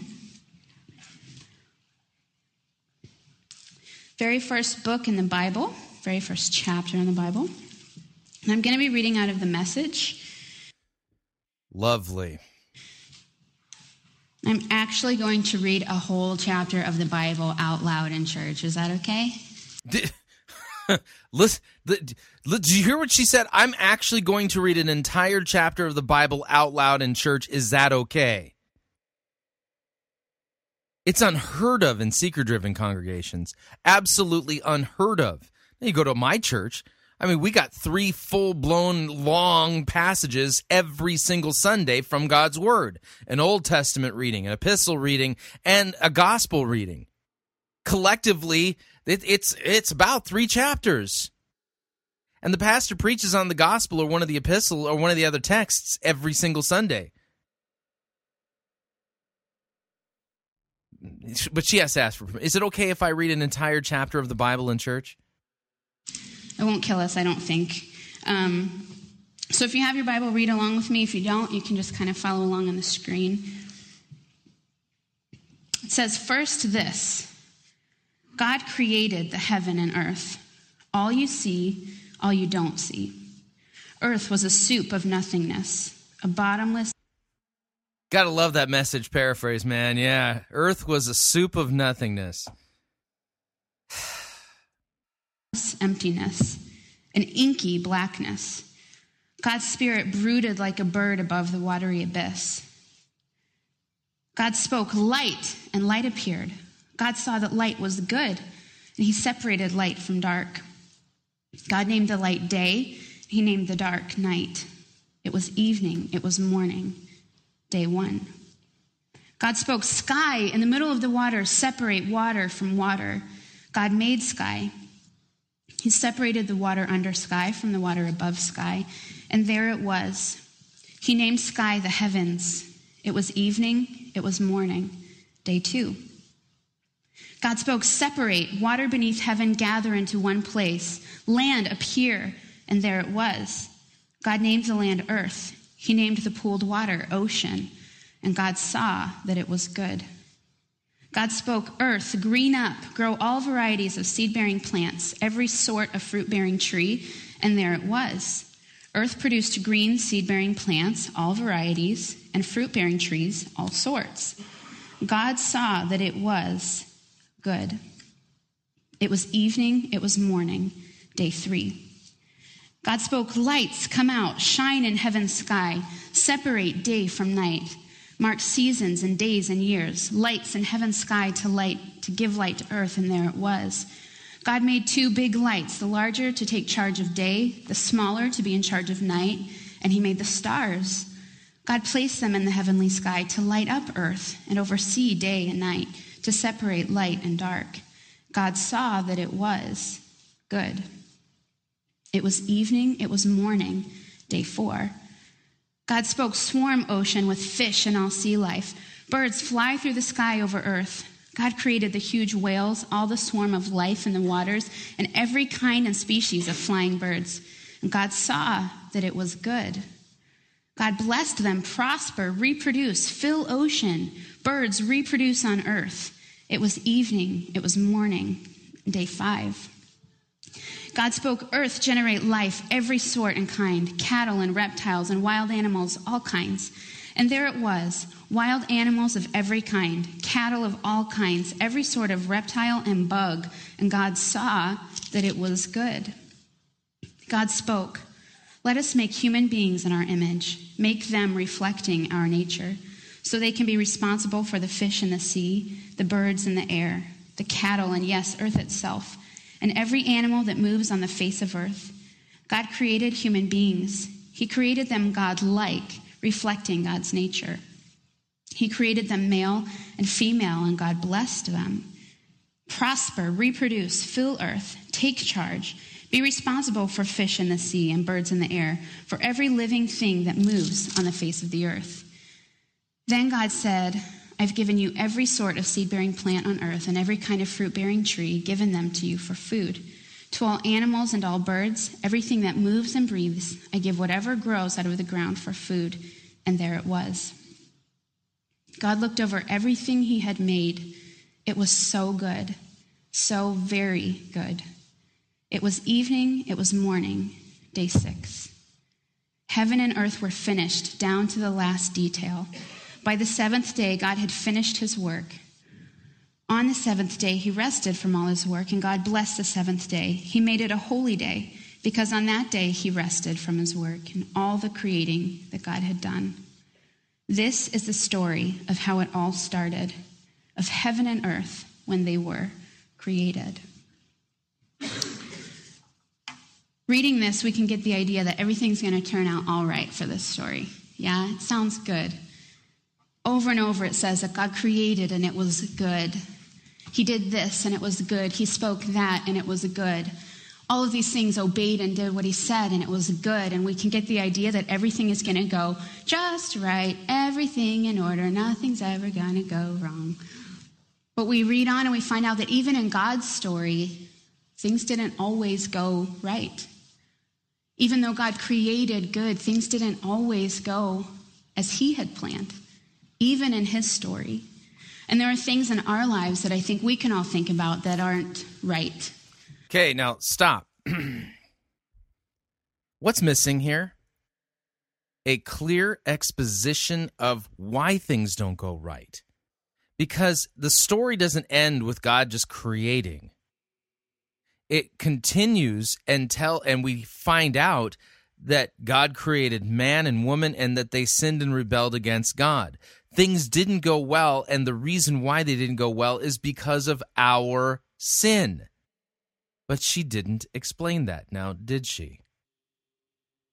So we just got, and God, see, and look at God. It didn't go, not everything went right in his story either. Hmm, yeah, okay. And our story. Things that aren't what they should be. Things that are not what we had hoped that they would be. When the story takes a turn that is unexpected and painful. When relationships are lost. When we struggle with our finances. When we're betrayed and we're disappointed. All of these things are the consequences, the fruit of our sinful nature. And things just aren't right somehow. I think about these things and I think about my brother and my sister in law who struggled for about 16 years to be able to have a baby. And I remember over and over and over again crying and praying, knowing how deeply they struggled with. There was no reason, no one could tell them. There was nothing wrong with either one of them, and yet they couldn't get pregnant. And I remember thinking, God, it's just not right. It's just not right. Why aren't you doing something? It's not right. And then I think about my students at the recovery home where I work, and I think about the trauma that so many of them have experienced and the abuse, and how so many of them have been raised in homes with parents who don't care about them, who didn't take care of them, who taught them things about themselves that were not true, who didn't love them appropriately. And I listened to their And all of these things are part of the fruit of our sin. They're symptoms of our sinful, fallen nature. their stories and I think, God, it's not right. It's not supposed to be like this. And then I think about my own family, how so often in our life in the church and even with other Christian family and friends, we've been disappointed and we've been betrayed and we've lost a lot and we've hurt by the very people we thought should understand and should treat us better than that. And I remember as a teenager crying in my bedroom, saying, God, it's not right. It's not right. It's not supposed to be like this. I think of the little boys and girls in Swaziland. And she's right. It shouldn't be like this. How did it come to be this way? Do you think Jesus' death on the cross has anything to do with solving the problem? in southern Africa, where I've had the privilege of going a couple times now, and these kids who are so beautiful, and this little baby Angelica who's just burned in my heart that I got to hold for hours one day. These kids growing up in this country that is ravaged by HIV and AIDS, where nearly half of their population is suffering from HIV and AIDS. These innocent babies, these innocent children. And I remember holding her and looking at her thinking, God, it's not right. It's not right. It's not supposed to be like this. I think of Egypt. I think of Libya. I think of Japan and New Zealand and all of the tragedies and the traumas that are happening all around the world and in our little tiny worlds too. And how often we just burn inside saying, God, it's not right. It's not right. It's not supposed to be like this. And then I think about my grandma, who has been one of my best friends my whole entire life. She is a feisty, festive, awesome Greek lady. And she's always been that one person that could make everybody laugh. She's a lady that was talking to everyone everywhere we ever went. And you would be like, oh my gosh, seriously, are you talking to someone again? Like, can we go now? She's just so sweet. She cares about everyone.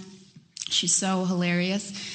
And over the last 10 years or so, my grandma slowly slipped into dementia, and in the last few years, ultimately into Alzheimer's disease. And I think about her vibrancy when I was growing up and how I remember thinking, like seeing other people's grandparents that were so frail and weak, and my grandparents were like, I was struggling to keep up with them all of the time. They were so active and so fun. And then I think of my grandma now, weak and feeble, in a wheelchair, not even remembering who I am anymore. And I struggle to reconcile grandma in the wheelchair with grandma who used to take me to soccer games and who I would have to say, Slow down, I can't keep up with you. And my grandma that doesn't remember me anymore. I struggle to reconcile the wheelchair with the words that people have told me my whole life, whether it was family or friends or things that I heard in a pulpit in church Somebody telling me, when God closes a door, he opens a window. And I'm supposed to be comforted in the middle of the wheelchair.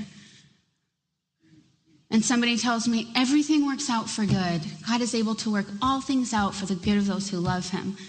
But I still struggle with the wheelchair in the middle of God works things out for good. When people would tell me there's a reason for everything, and I would think, yeah, and sometimes there's a really bad reason for things. There is a reason, but it might be a really bad one, like people being greedy. Okay, now listen carefully to her complaint here. Th- these are all valid con- uh, complaints. This, she's rightly feeling the depth and the breadth of just how screwed up everything is on this planet. And all of this, the Bible teaches, is a result of sin. She's put her finger on the problem. And what she's doing right now is emoting about her experiences with this problem. But remember, the job of a pastor, and she's not, is to proclaim Christ and Him crucified for our sins. Jesus came to seek and save sinners, sinners who've screwed everything up.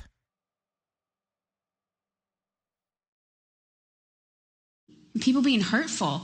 So it doesn't really make me feel better when you come telling me, Tara, there's a reason for everything. And then the one that really was like nails on a chalkboard to my teenage soul when I was suffering from uh, some teenage church issues. People telling me, God is good. Yes, all the time. And you know what? I've been in these churches, and it's like they collectively get together to deny reality rather than face up to what's going on, to be a place where we confess that we are sinners, saved by the grace of Christ won for us on the cross. Instead, it's like you go to you go to church to get affirmation that everything's going to be okay in your life. You know, it's it's like going to the a second getting a second opinion from a doctor. You know, like you've got the the first diagnosis and the diagnosis has come back terminal cancer. And I don't, I don't like that diagnosis. And so church has become a therapy group where people collectively go to deny reality. It's unbelievable. God is good. And I'm a pastor's daughter, so I'm supposed to shout that out louder than anybody. I'm supposed to mean it and feel it. Yeah, God is good all the time. All the time, God is good. And I knew that underneath it all, I know that I believe that, but I'm really struggling to feel that sometimes in the middle of the wheelchair. Yeah, and maybe you just need to question whether or not the Christianity you were taught is actually the real thing. And I would sit out there and I would hear these truths that I knew were, were truths, these encouraging words. That I knew that somehow underneath it all, I believed that or I wanted to be able to still believe that.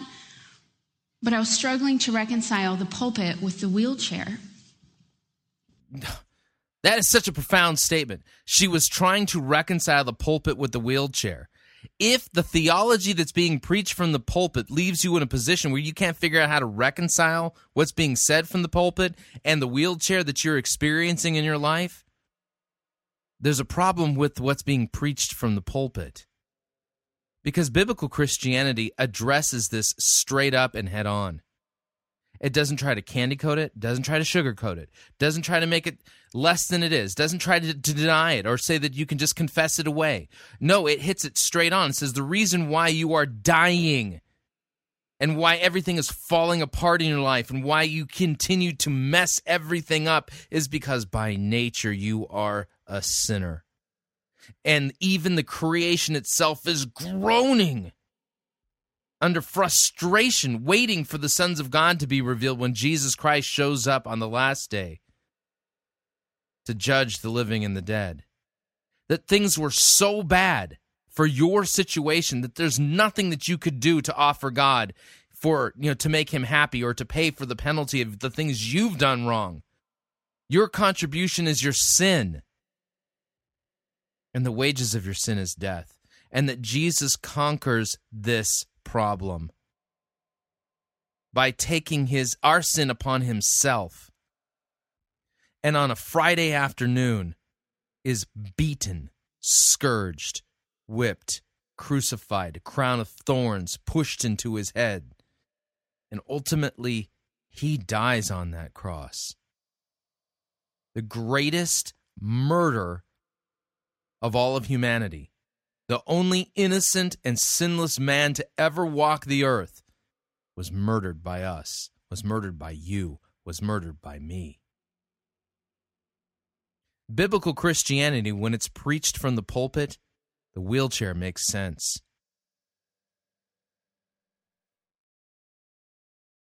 I didn't really know what this has to do with that anymore because this is depressing and that is encouraging, and somehow they're like not blending very well. And so, what do we do in the in between when we feel like we're living between pulpits and wheelchairs? When we're living between the, the shiny, happy church scene of the smiling people who are leaning on each other, rubbing each other. Smiley, happy, shiny church scene. Hmm. Doesn't sound like it's real to me everything worked out so good. Look, isn't it beautiful now? And then flashback, guys bleeding and dying in the woods with the comfort of a really cute dog. How do you reconcile those two things?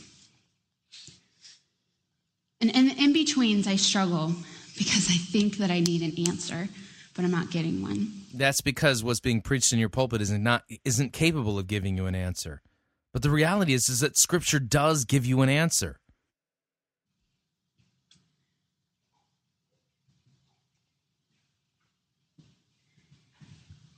My grandma is one of those people who reminds me of redemption.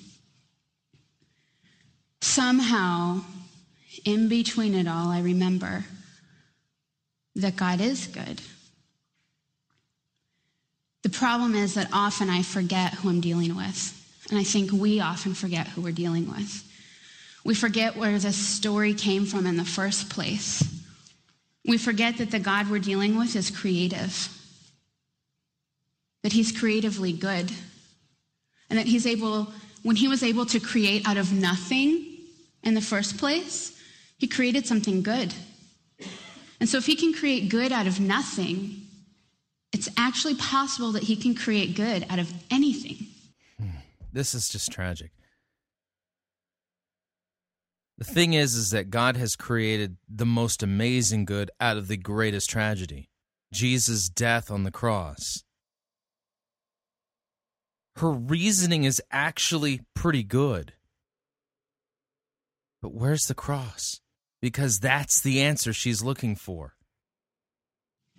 Even the worst pieces of my story He is creatively able to make good. Worst pieces of my story. There we go again. I think it's significant that the first way that God identifies himself in Scripture is not as a mathematician filtering equations and offering solutions, but as an artist. He intentionally first describes himself as an artist who works by process. Repeatedly, day one, it is good. Day two, it is good. Day three, it is good. Day four, day five, day six, day seven, and he rests. He rests because it is good. God is this creative artist who works in process. Even he moves one day at a time. When I remember who I'm dealing with, I remember that God creates and that God is able to make good. As painful as it is, I love spending time with my grandma.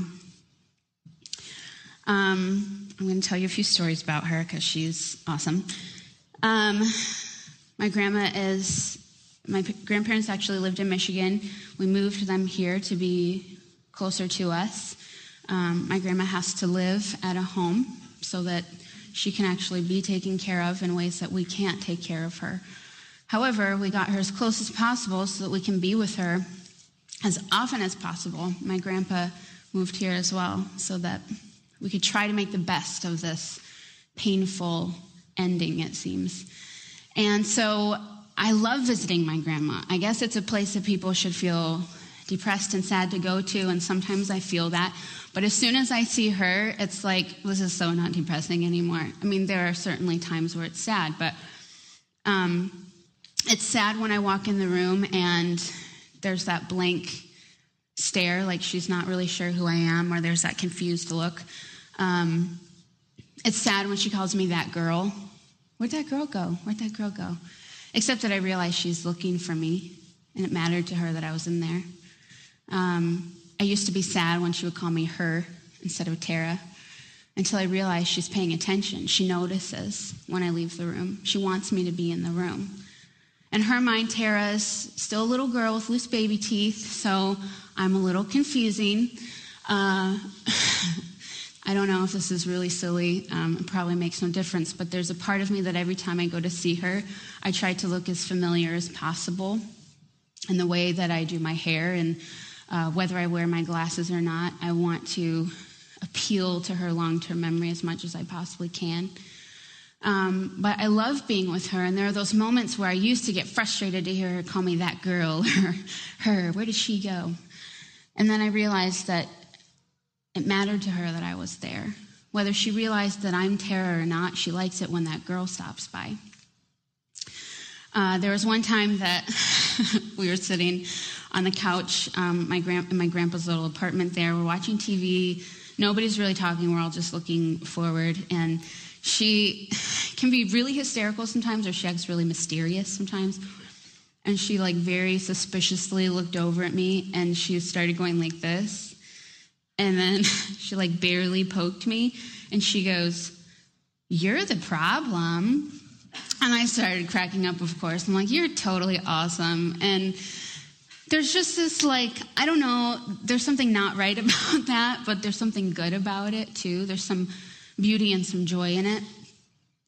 Um, one of my favorite memories with my grandma ever now has actually happened after the Alzheimer's. And this moment can easily compete with any other happy memory in my entire life with her. It will forever be my favorite memory with my grandma. And it was a day when I was wheeling her down a hallway, and she had not been very talkative or involved that day. Um, and she said, uh, she just kind of started looking up at me and she goes, I know you. You're Tara. And I said, Yeah, Grandma, I'm Tara.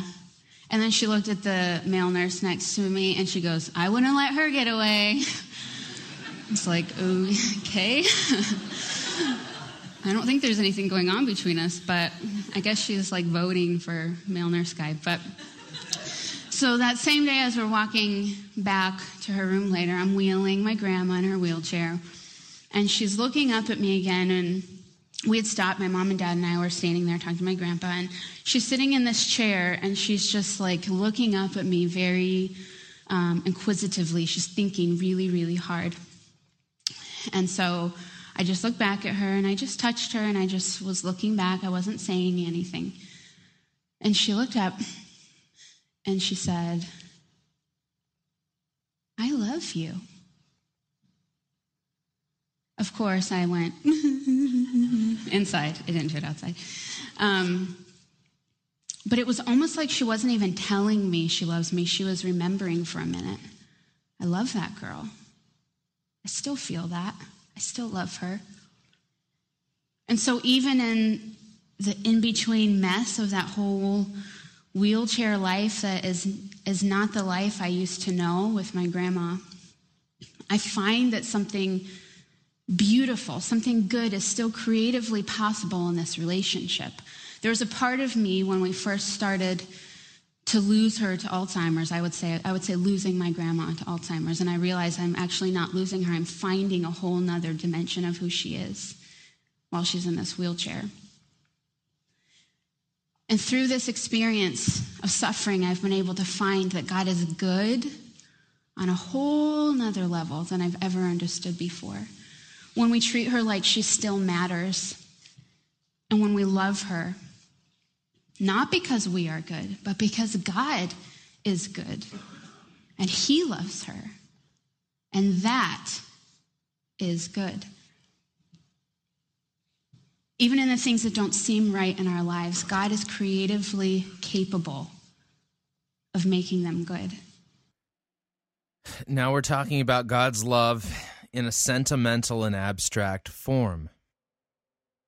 God's love is revealed for us this way God demonstrates his love for us in that while we were yet sinners, Christ died for our sins.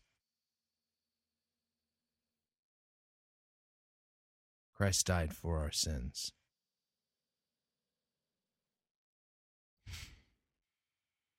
You know, listening to this makes me want to read a Bible story. One that deals with these very issues in a very real way. And I'm frustrated and I'm sad for Tara. Because I know what it's like to be di- to see a disconnect from what's being preached in the pulpit and what is being lived out in real life. To be with a group of people who are happy and clappy and putting on some kind of religious facade to make it look like it's all going to work out and it's going to be good. And then they die. I remember when I was um, teaching at Capo Valley Church in San Juan Capistrano, California. One of the men who was in my Bible study was an older man. And he was getting sick. He was losing his lucidity. He was getting ready to die. And I remember visiting him in the hospital. And him looking at me going, I must have really sinned to make God this angry at me that I'm suffering this much.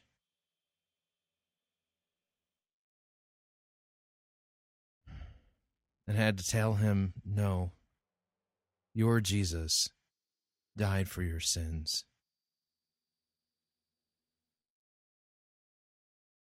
Your forgiveness is a free forgiveness, won by Christ on the cross I have to point him back to the passages that he is in Christ, that he's forgiven, his sins are washed away. Let me tell you a story from the Bible, John chapter 11.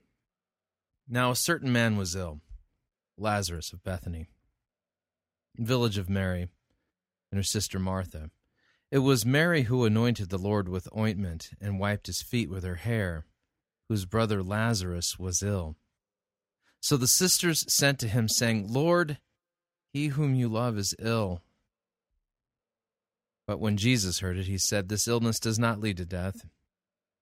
It is for the glory of God, so that the Son of God may be glorified. Now Jesus loved Martha and her sister and Lazarus. So when he heard that Lazarus was ill, he stayed two days longer in the place where he was. Then after this, he said to the disciples, Let us go to Judea again. The disciples said to him, Rabbi, the Jews were just now seeking to stone you, and you, and you want to go there again? Jesus answered, Are there not twelve hours in the day? If anyone walks in the day, he does not stumble because he sees the light of this world. But if anyone walks in the night, he stumbles because the light is not in him. After saying these things, he said to them, Our friend Lazarus has fallen asleep, but I will go to wake him. The disciples said to him, Lord, if he has fallen asleep, he will recover. Now, Jesus had spoken of his death, but they thought that he meant taking rest and sleep. Jesus told them plainly, Lazarus has died. And for your sake I am glad that I was not there so that you may believe. But let us go to him. So Thomas, called the twin, said to his fellow disciples, well, Let us also go, that we can die with him. Over spiritualizing there. Verse 17. Now, when Jesus came, he found that Lazarus had already been in the tomb for four days. Bethany was near Jerusalem, about two miles off, and many of the Jews had come to Martha and Mary to console them concerning their brother. So when Martha heard that Jesus was coming, she went out and met him, but Mary remained seated in the house. Martha said to Jesus, Lord, if you had been here, my brother would not have died. But even now, I know that whatever you ask from God, God will give you. Jesus said to her, Your brother will rise again. Martha said to him, I know that he will rise again in the resurrection on the last day. Jesus said to her, I am the resurrection and the life. Whoever believes in me, though he die, yet shall he live. And everyone who lives and believes in me shall never die. Do you believe this? She said to him, Yes, Lord, I believe that you are the Christ, the Son of God, who is coming into the world. And when she had said this, she went and called her sister Mary, saying in private, The teacher is here and is calling for you. And when she heard it, she rose quickly and went to him. Now Jesus had not yet come into the village, but was still in the place where Martha had met him. When the Jews who were with her in the house, consoling her, saw Mary rise quickly and go out, they followed her, supposing that she was going to the tomb to weep there.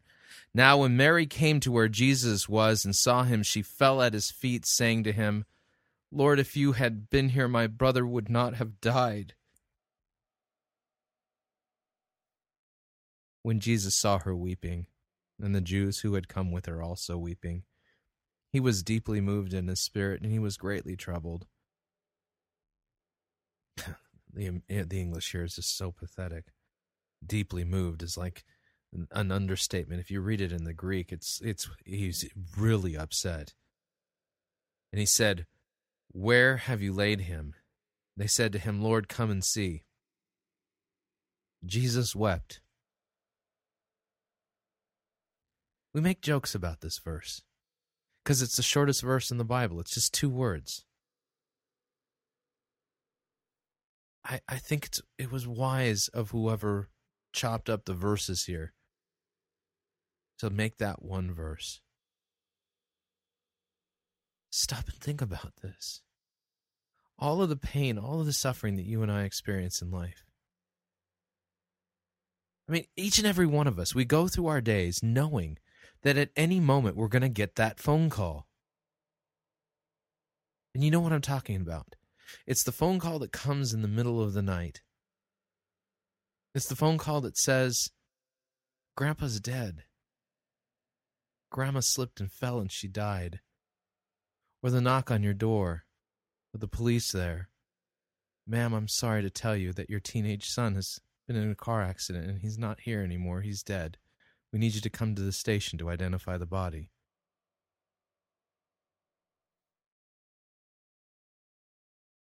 Or you get the news that a loved one has cancer And over the next few months, you watch them being eaten alive from the inside out so that when they die, they look like an Auschwitz victim. All of these, we suffer and go through all of this.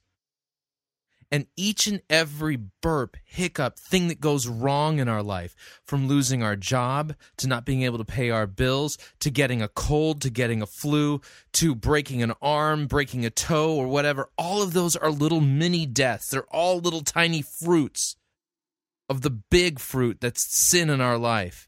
And when it is fully ripe and ready to harvest, that's the day when the news comes to somebody else about us that we have died. Christianity does not teach you to put on a brave face and act like it isn't there. It is there. Everything that you're experiencing is because of our sin, your sin. Collectively, we have screwed everything up because we've rebelled against God and we rebel against him in thought. We rebel against him in deed. We rebel against God by the things we do and the things that we don't do. Over and over and over and over again, daily.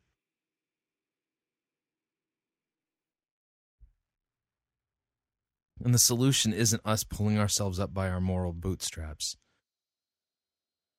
Jesus is the resurrection, He's the life. So Jesus deeply moved in his spirit. Again, this is just a weak translation. I don't think there is any English way of putting this. Mo- deeply moved in his spirit and greatly troubled, he said, Where have you laid him? They said to him, Come, Lord, and see. Jesus wept.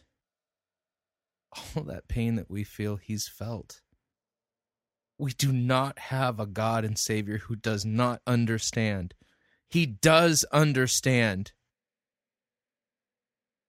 He wept. So the Jews said, See how he loved him? But some of them said, Could not he who opened the eyes of the blind also have kept this man from dying? Then Jesus deeply moved again. And what's interesting about this in the Greek is that it's as if he's angry. The way this reads, it's as if Jesus is angry, and you can't and you you have to kind of fish around in the text to try to figure out what on earth he's angry at. And you realize when you read this in the Greek, the thing that he's angry at is the whole screwed up, messed up affair of it all. He's going to do something about this. He's going to resolve this. He's going to solve this. And he's going to do it definitively. Jesus, deeply moved again, came to the tomb. It was a cave, and a, and a stone lay against it. Jesus said, Take away the stone. Martha, the sister of the dead man, said him, Lord, no, by this time there will be an odor. He's been dead for four days. Jesus said to her, Did I not tell you that if you believed you would see the glory of God? He's he's he's busy now. He's doing something now. So they took away the stone. Jesus lifted up his eyes and he said, Father, I thank you that you have heard me. I know that you always hear me, but I said this on account of the people standing around that they may believe that you sent me. And when he had said these things, he cried out with a loud voice, Lazarus, come out. And the man who had died came out his hands and his feet bound with linen strips, and his face was wrapped with a cloth. And Jesus said to them, and this is a good translation Unbind him and let him go. Unbind him and let him go.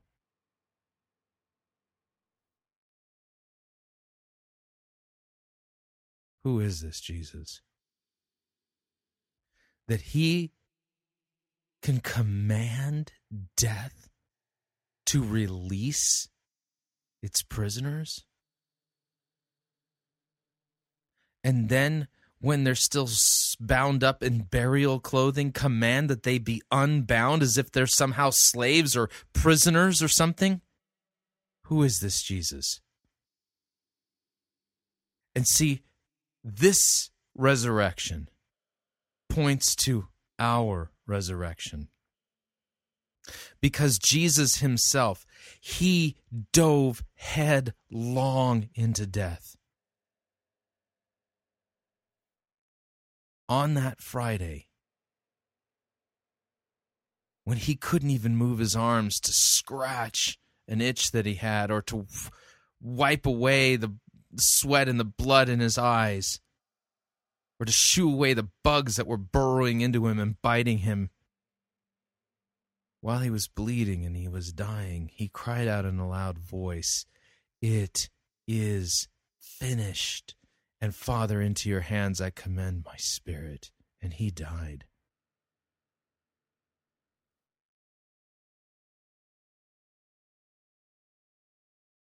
God died. This wasn't supposed to happen.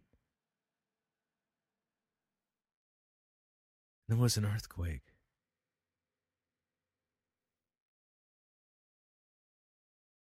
God died.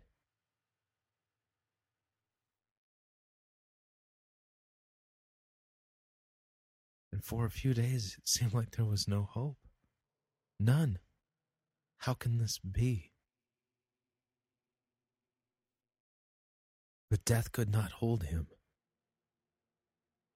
And on the third day after he was crucified, he rose again. And he has said that he's coming back. And when he returns, he's going to call you. And he's going to call me from our graves.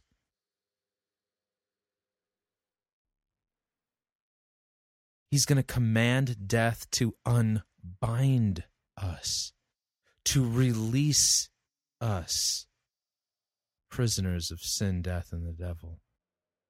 All with his command and mighty voice, the same voice that spoke the universe into existence, is going to call you from your grave.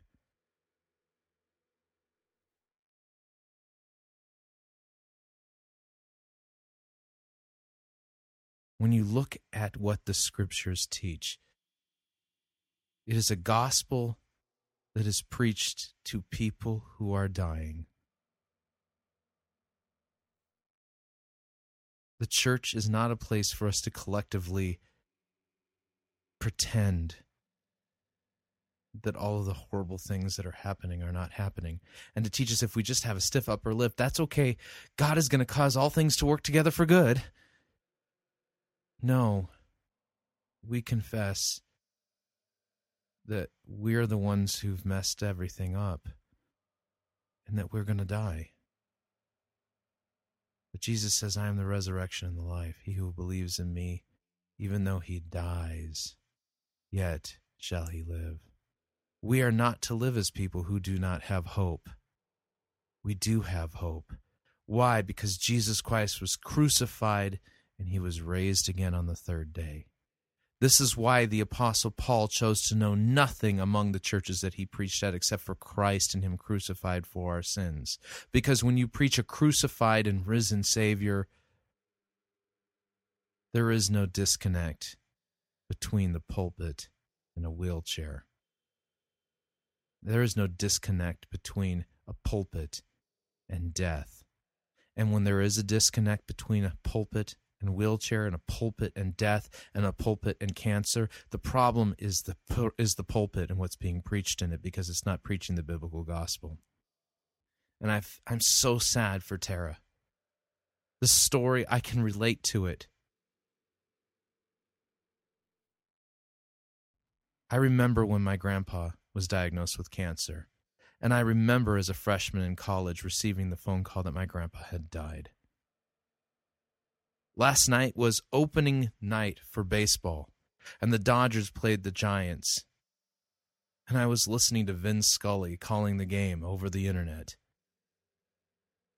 And I was taken back to my childhood when my grandpa would take me to the Dodger games.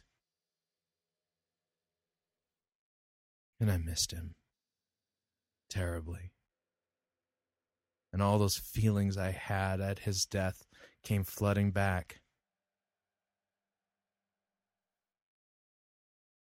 My hope is in the resurrection because I know that Jesus conquered death. And that in my baptism, I was baptized into his death and into his resurrection. I am in Christ. And I have hope. Hope even through death, because death will not have the last word, because I know that Jesus rose again and his word is true. How sad. That's what's missing in all of this at a church. I don't know what the wheelchairs would be for you in your life, those things that your heart could be crying, God, it's not right, it's not right, it's not right. Answer me, answer me, answer me. And he's saying, You're entirely missing the point. We say, God, I need to find you in this. I need to find you in this. I'm trying to fix it and I can't fix it. Let me tell you some really, really, really good news. You can't save yourself. You can't fix yourself. You can't redeem yourself. You cannot make all things work together for good. But He can. He creates. It's what He does. He does it for a living. Hmm. Yeah, he does create, but that's not how he's chosen to fix this problem. And it's sad that you are missing it. He's good at it. And you can trust him to be good at it in your wheelchair. There are things that only God can do. And so when you are afraid of all the things that are not right in your life,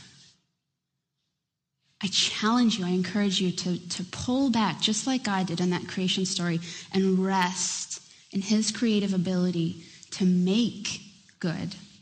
No, rest in Christ and Him crucified for your sins. In your baptism, you were baptized into His death and into His resurrection. Missing the gospel completely. Even out of the mess, even out of the chaos. God created out of nothing. He can certainly create out of your anything and your everything. At our lost party, after all those conversations and confusion, we came to a very simple conclusion. As much as everybody would love to be able to say this was that and this meant that, and that plane was the such and such plane, and, and document it all and figure it all out and calculate, we were all just left with this blanketing sense that I think there's just something more going on here. There's just something more. There's just something more than this. So when I visit my grandma now, and my heart sinks sometimes when she's not firing properly, I remind myself, Tara, there's something more. There's something more than this. And when I have students and counseling that I feel like I'm getting nowhere with, I remind myself, Tara, there's something more. God created one day at a time, and it was good. Make peace with that process of God's good creativity in your life. And let Him do what only He can do. Maybe when we come to the end of our story, we'll still be grasping and straining for answers. And maybe when we get to that point, much like Job in the Bible, we'll find that it wasn't really answers that we needed all along. It was Him. It was just Him. I could tell you that a movie is good, but you wouldn't really know until you went and watched it for yourself. I could tell you that a song is really good, but you would never know until you go and listen to it for yourself. I could tell you that a sandwich is really good, but you would never know until you go and taste it for yourself. I can stand here in between a wheelchair and a pulpit and tell you that God is good. But you will never know until you know Him yourself. We've been in the middle of a simple series, and I guess I can't think of anything more simple than the question Do you know Him? Do you know Him?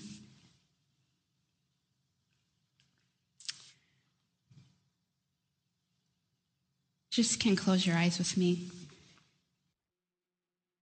Normally, I don't go into the prayer with these folks. We're going to go through this one because eh, there's some theological stuff that needs to be unpacked. Let's continue.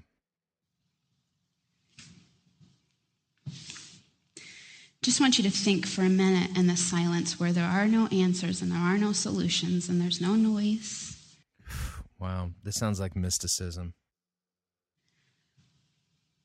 To work us up into feeling better to think about what is your wheelchair? What is the thing in your life that's just not right and you wrestle, you struggle to find God in between it all? Maybe you struggle to believe that He's really good anymore.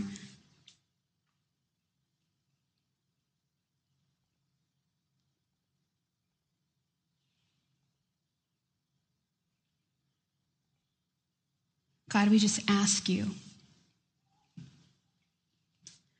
to climb into that wheelchair with us.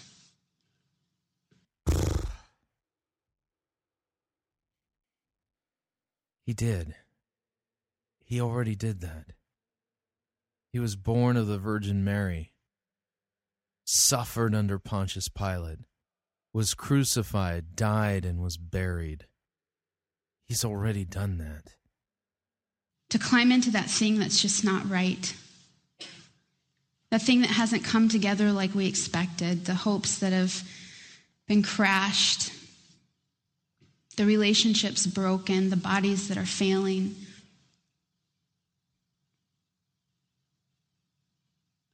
God, we ask you to meet us there.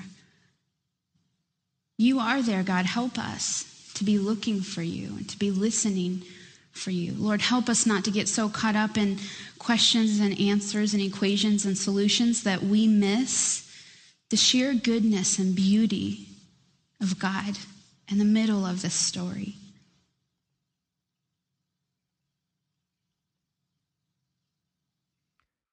So caught up in her own story that she misses the story of the Savior. Wow. If there are some here today that maybe you don't know this God, so it's hard to believe that He's good. He loves you, He likes you, and He wants to know you. No mention of sin, consequences of sin, the wrath of God. If there are some here today who can say you know God, but there are things you just doubted about Him, and I could say, Me too. I do too. But He's present there. Maybe there are some who knew God in the past. You walked with Him, you had relationship with Him, but somewhere along the line, He's just been left out. He wants to be a part of your story. And He wants to. He wants to be a part of my story. Wow, is that arrogant? To make good in the middle of all the things that don't feel right. So, God, we ask you to do that. God, we just say, here we are. Create, make good, speak things into our lives and let them be done. Help us to see beyond. Notice a misapplication of Genesis 1. Yes, it's true. It is true that our God speaks things into existence. He calls the things that are not as though they were. But that's not what he's promised to do in this situation that we've put ourselves into. You can't look for the solution in Genesis 1. The solution's not found there. The solution's found on Golgotha. Beyond the obvious, to believe that there's something more and that you are capable of making all things good in your time, that you are good all the time. Not because it's a cliche, God, but because it's a certainty, because it's your character. So, Lord, we just offer these lives to you, and we ask you to make good. In Jesus' name, amen.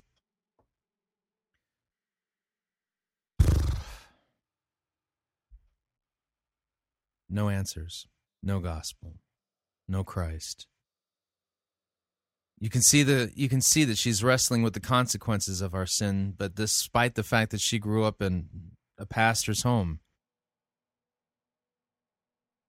she has no idea where the cross even fits into any of that. And she shouldn't be preaching anyway. Sad. It's just sad. It's a train wreck. Postmodernity is what we heard in that. And the answers that were offered were not answers, just embracing the questions, thinking, I don't know, there's something bigger going on here. And yet the bigger thing that's going on has actually been revealed. We can know that with certainty. There are answers. Are all of our questions answered? No, they're not. But there are far more questions answered than what she gave makes it sound like she doesn't even know what those answers are, despite the fact that this is a girl who goes to church Sunday after Sunday. Stop and pray for Tara Gentry and for the folks at City Community Church. Need to remind you, Fighting for the Faith is listener supported radio. If you don't already support us, please visit our website and do so. You can do so uh, by going to fightingforthefaith.com. When you get there, you'll see two friendly yellow buttons. One says donate, the other says join our crew. Joining our crew signs you up to automatically contribute $6.95 every month to the ongoing work and mission of fighting for the faith and pirate Christian radio. Of course, if you would like to specify the amount that you would like to contribute, you can do so by clicking on the donate button, or you can make your gift payable to Fighting for the Faith and send it to Post Office Box 508, Fishers, Indiana, zip code 46038. So, what'd you think? I'd love to get your feedback. You can email me. My email address, talkback at fightingforthefaith.com, or you can ask to be my friend on Facebook. It's facebook.com forward slash pirate Christian, or you can follow me on Twitter. My name there, Pirate Christian. Till next week, may God richly bless you in the grace and mercy won by Jesus Christ and his vicarious death on the cross for all of your sins, and his victorious resurrection from the grave for your justification. Amen.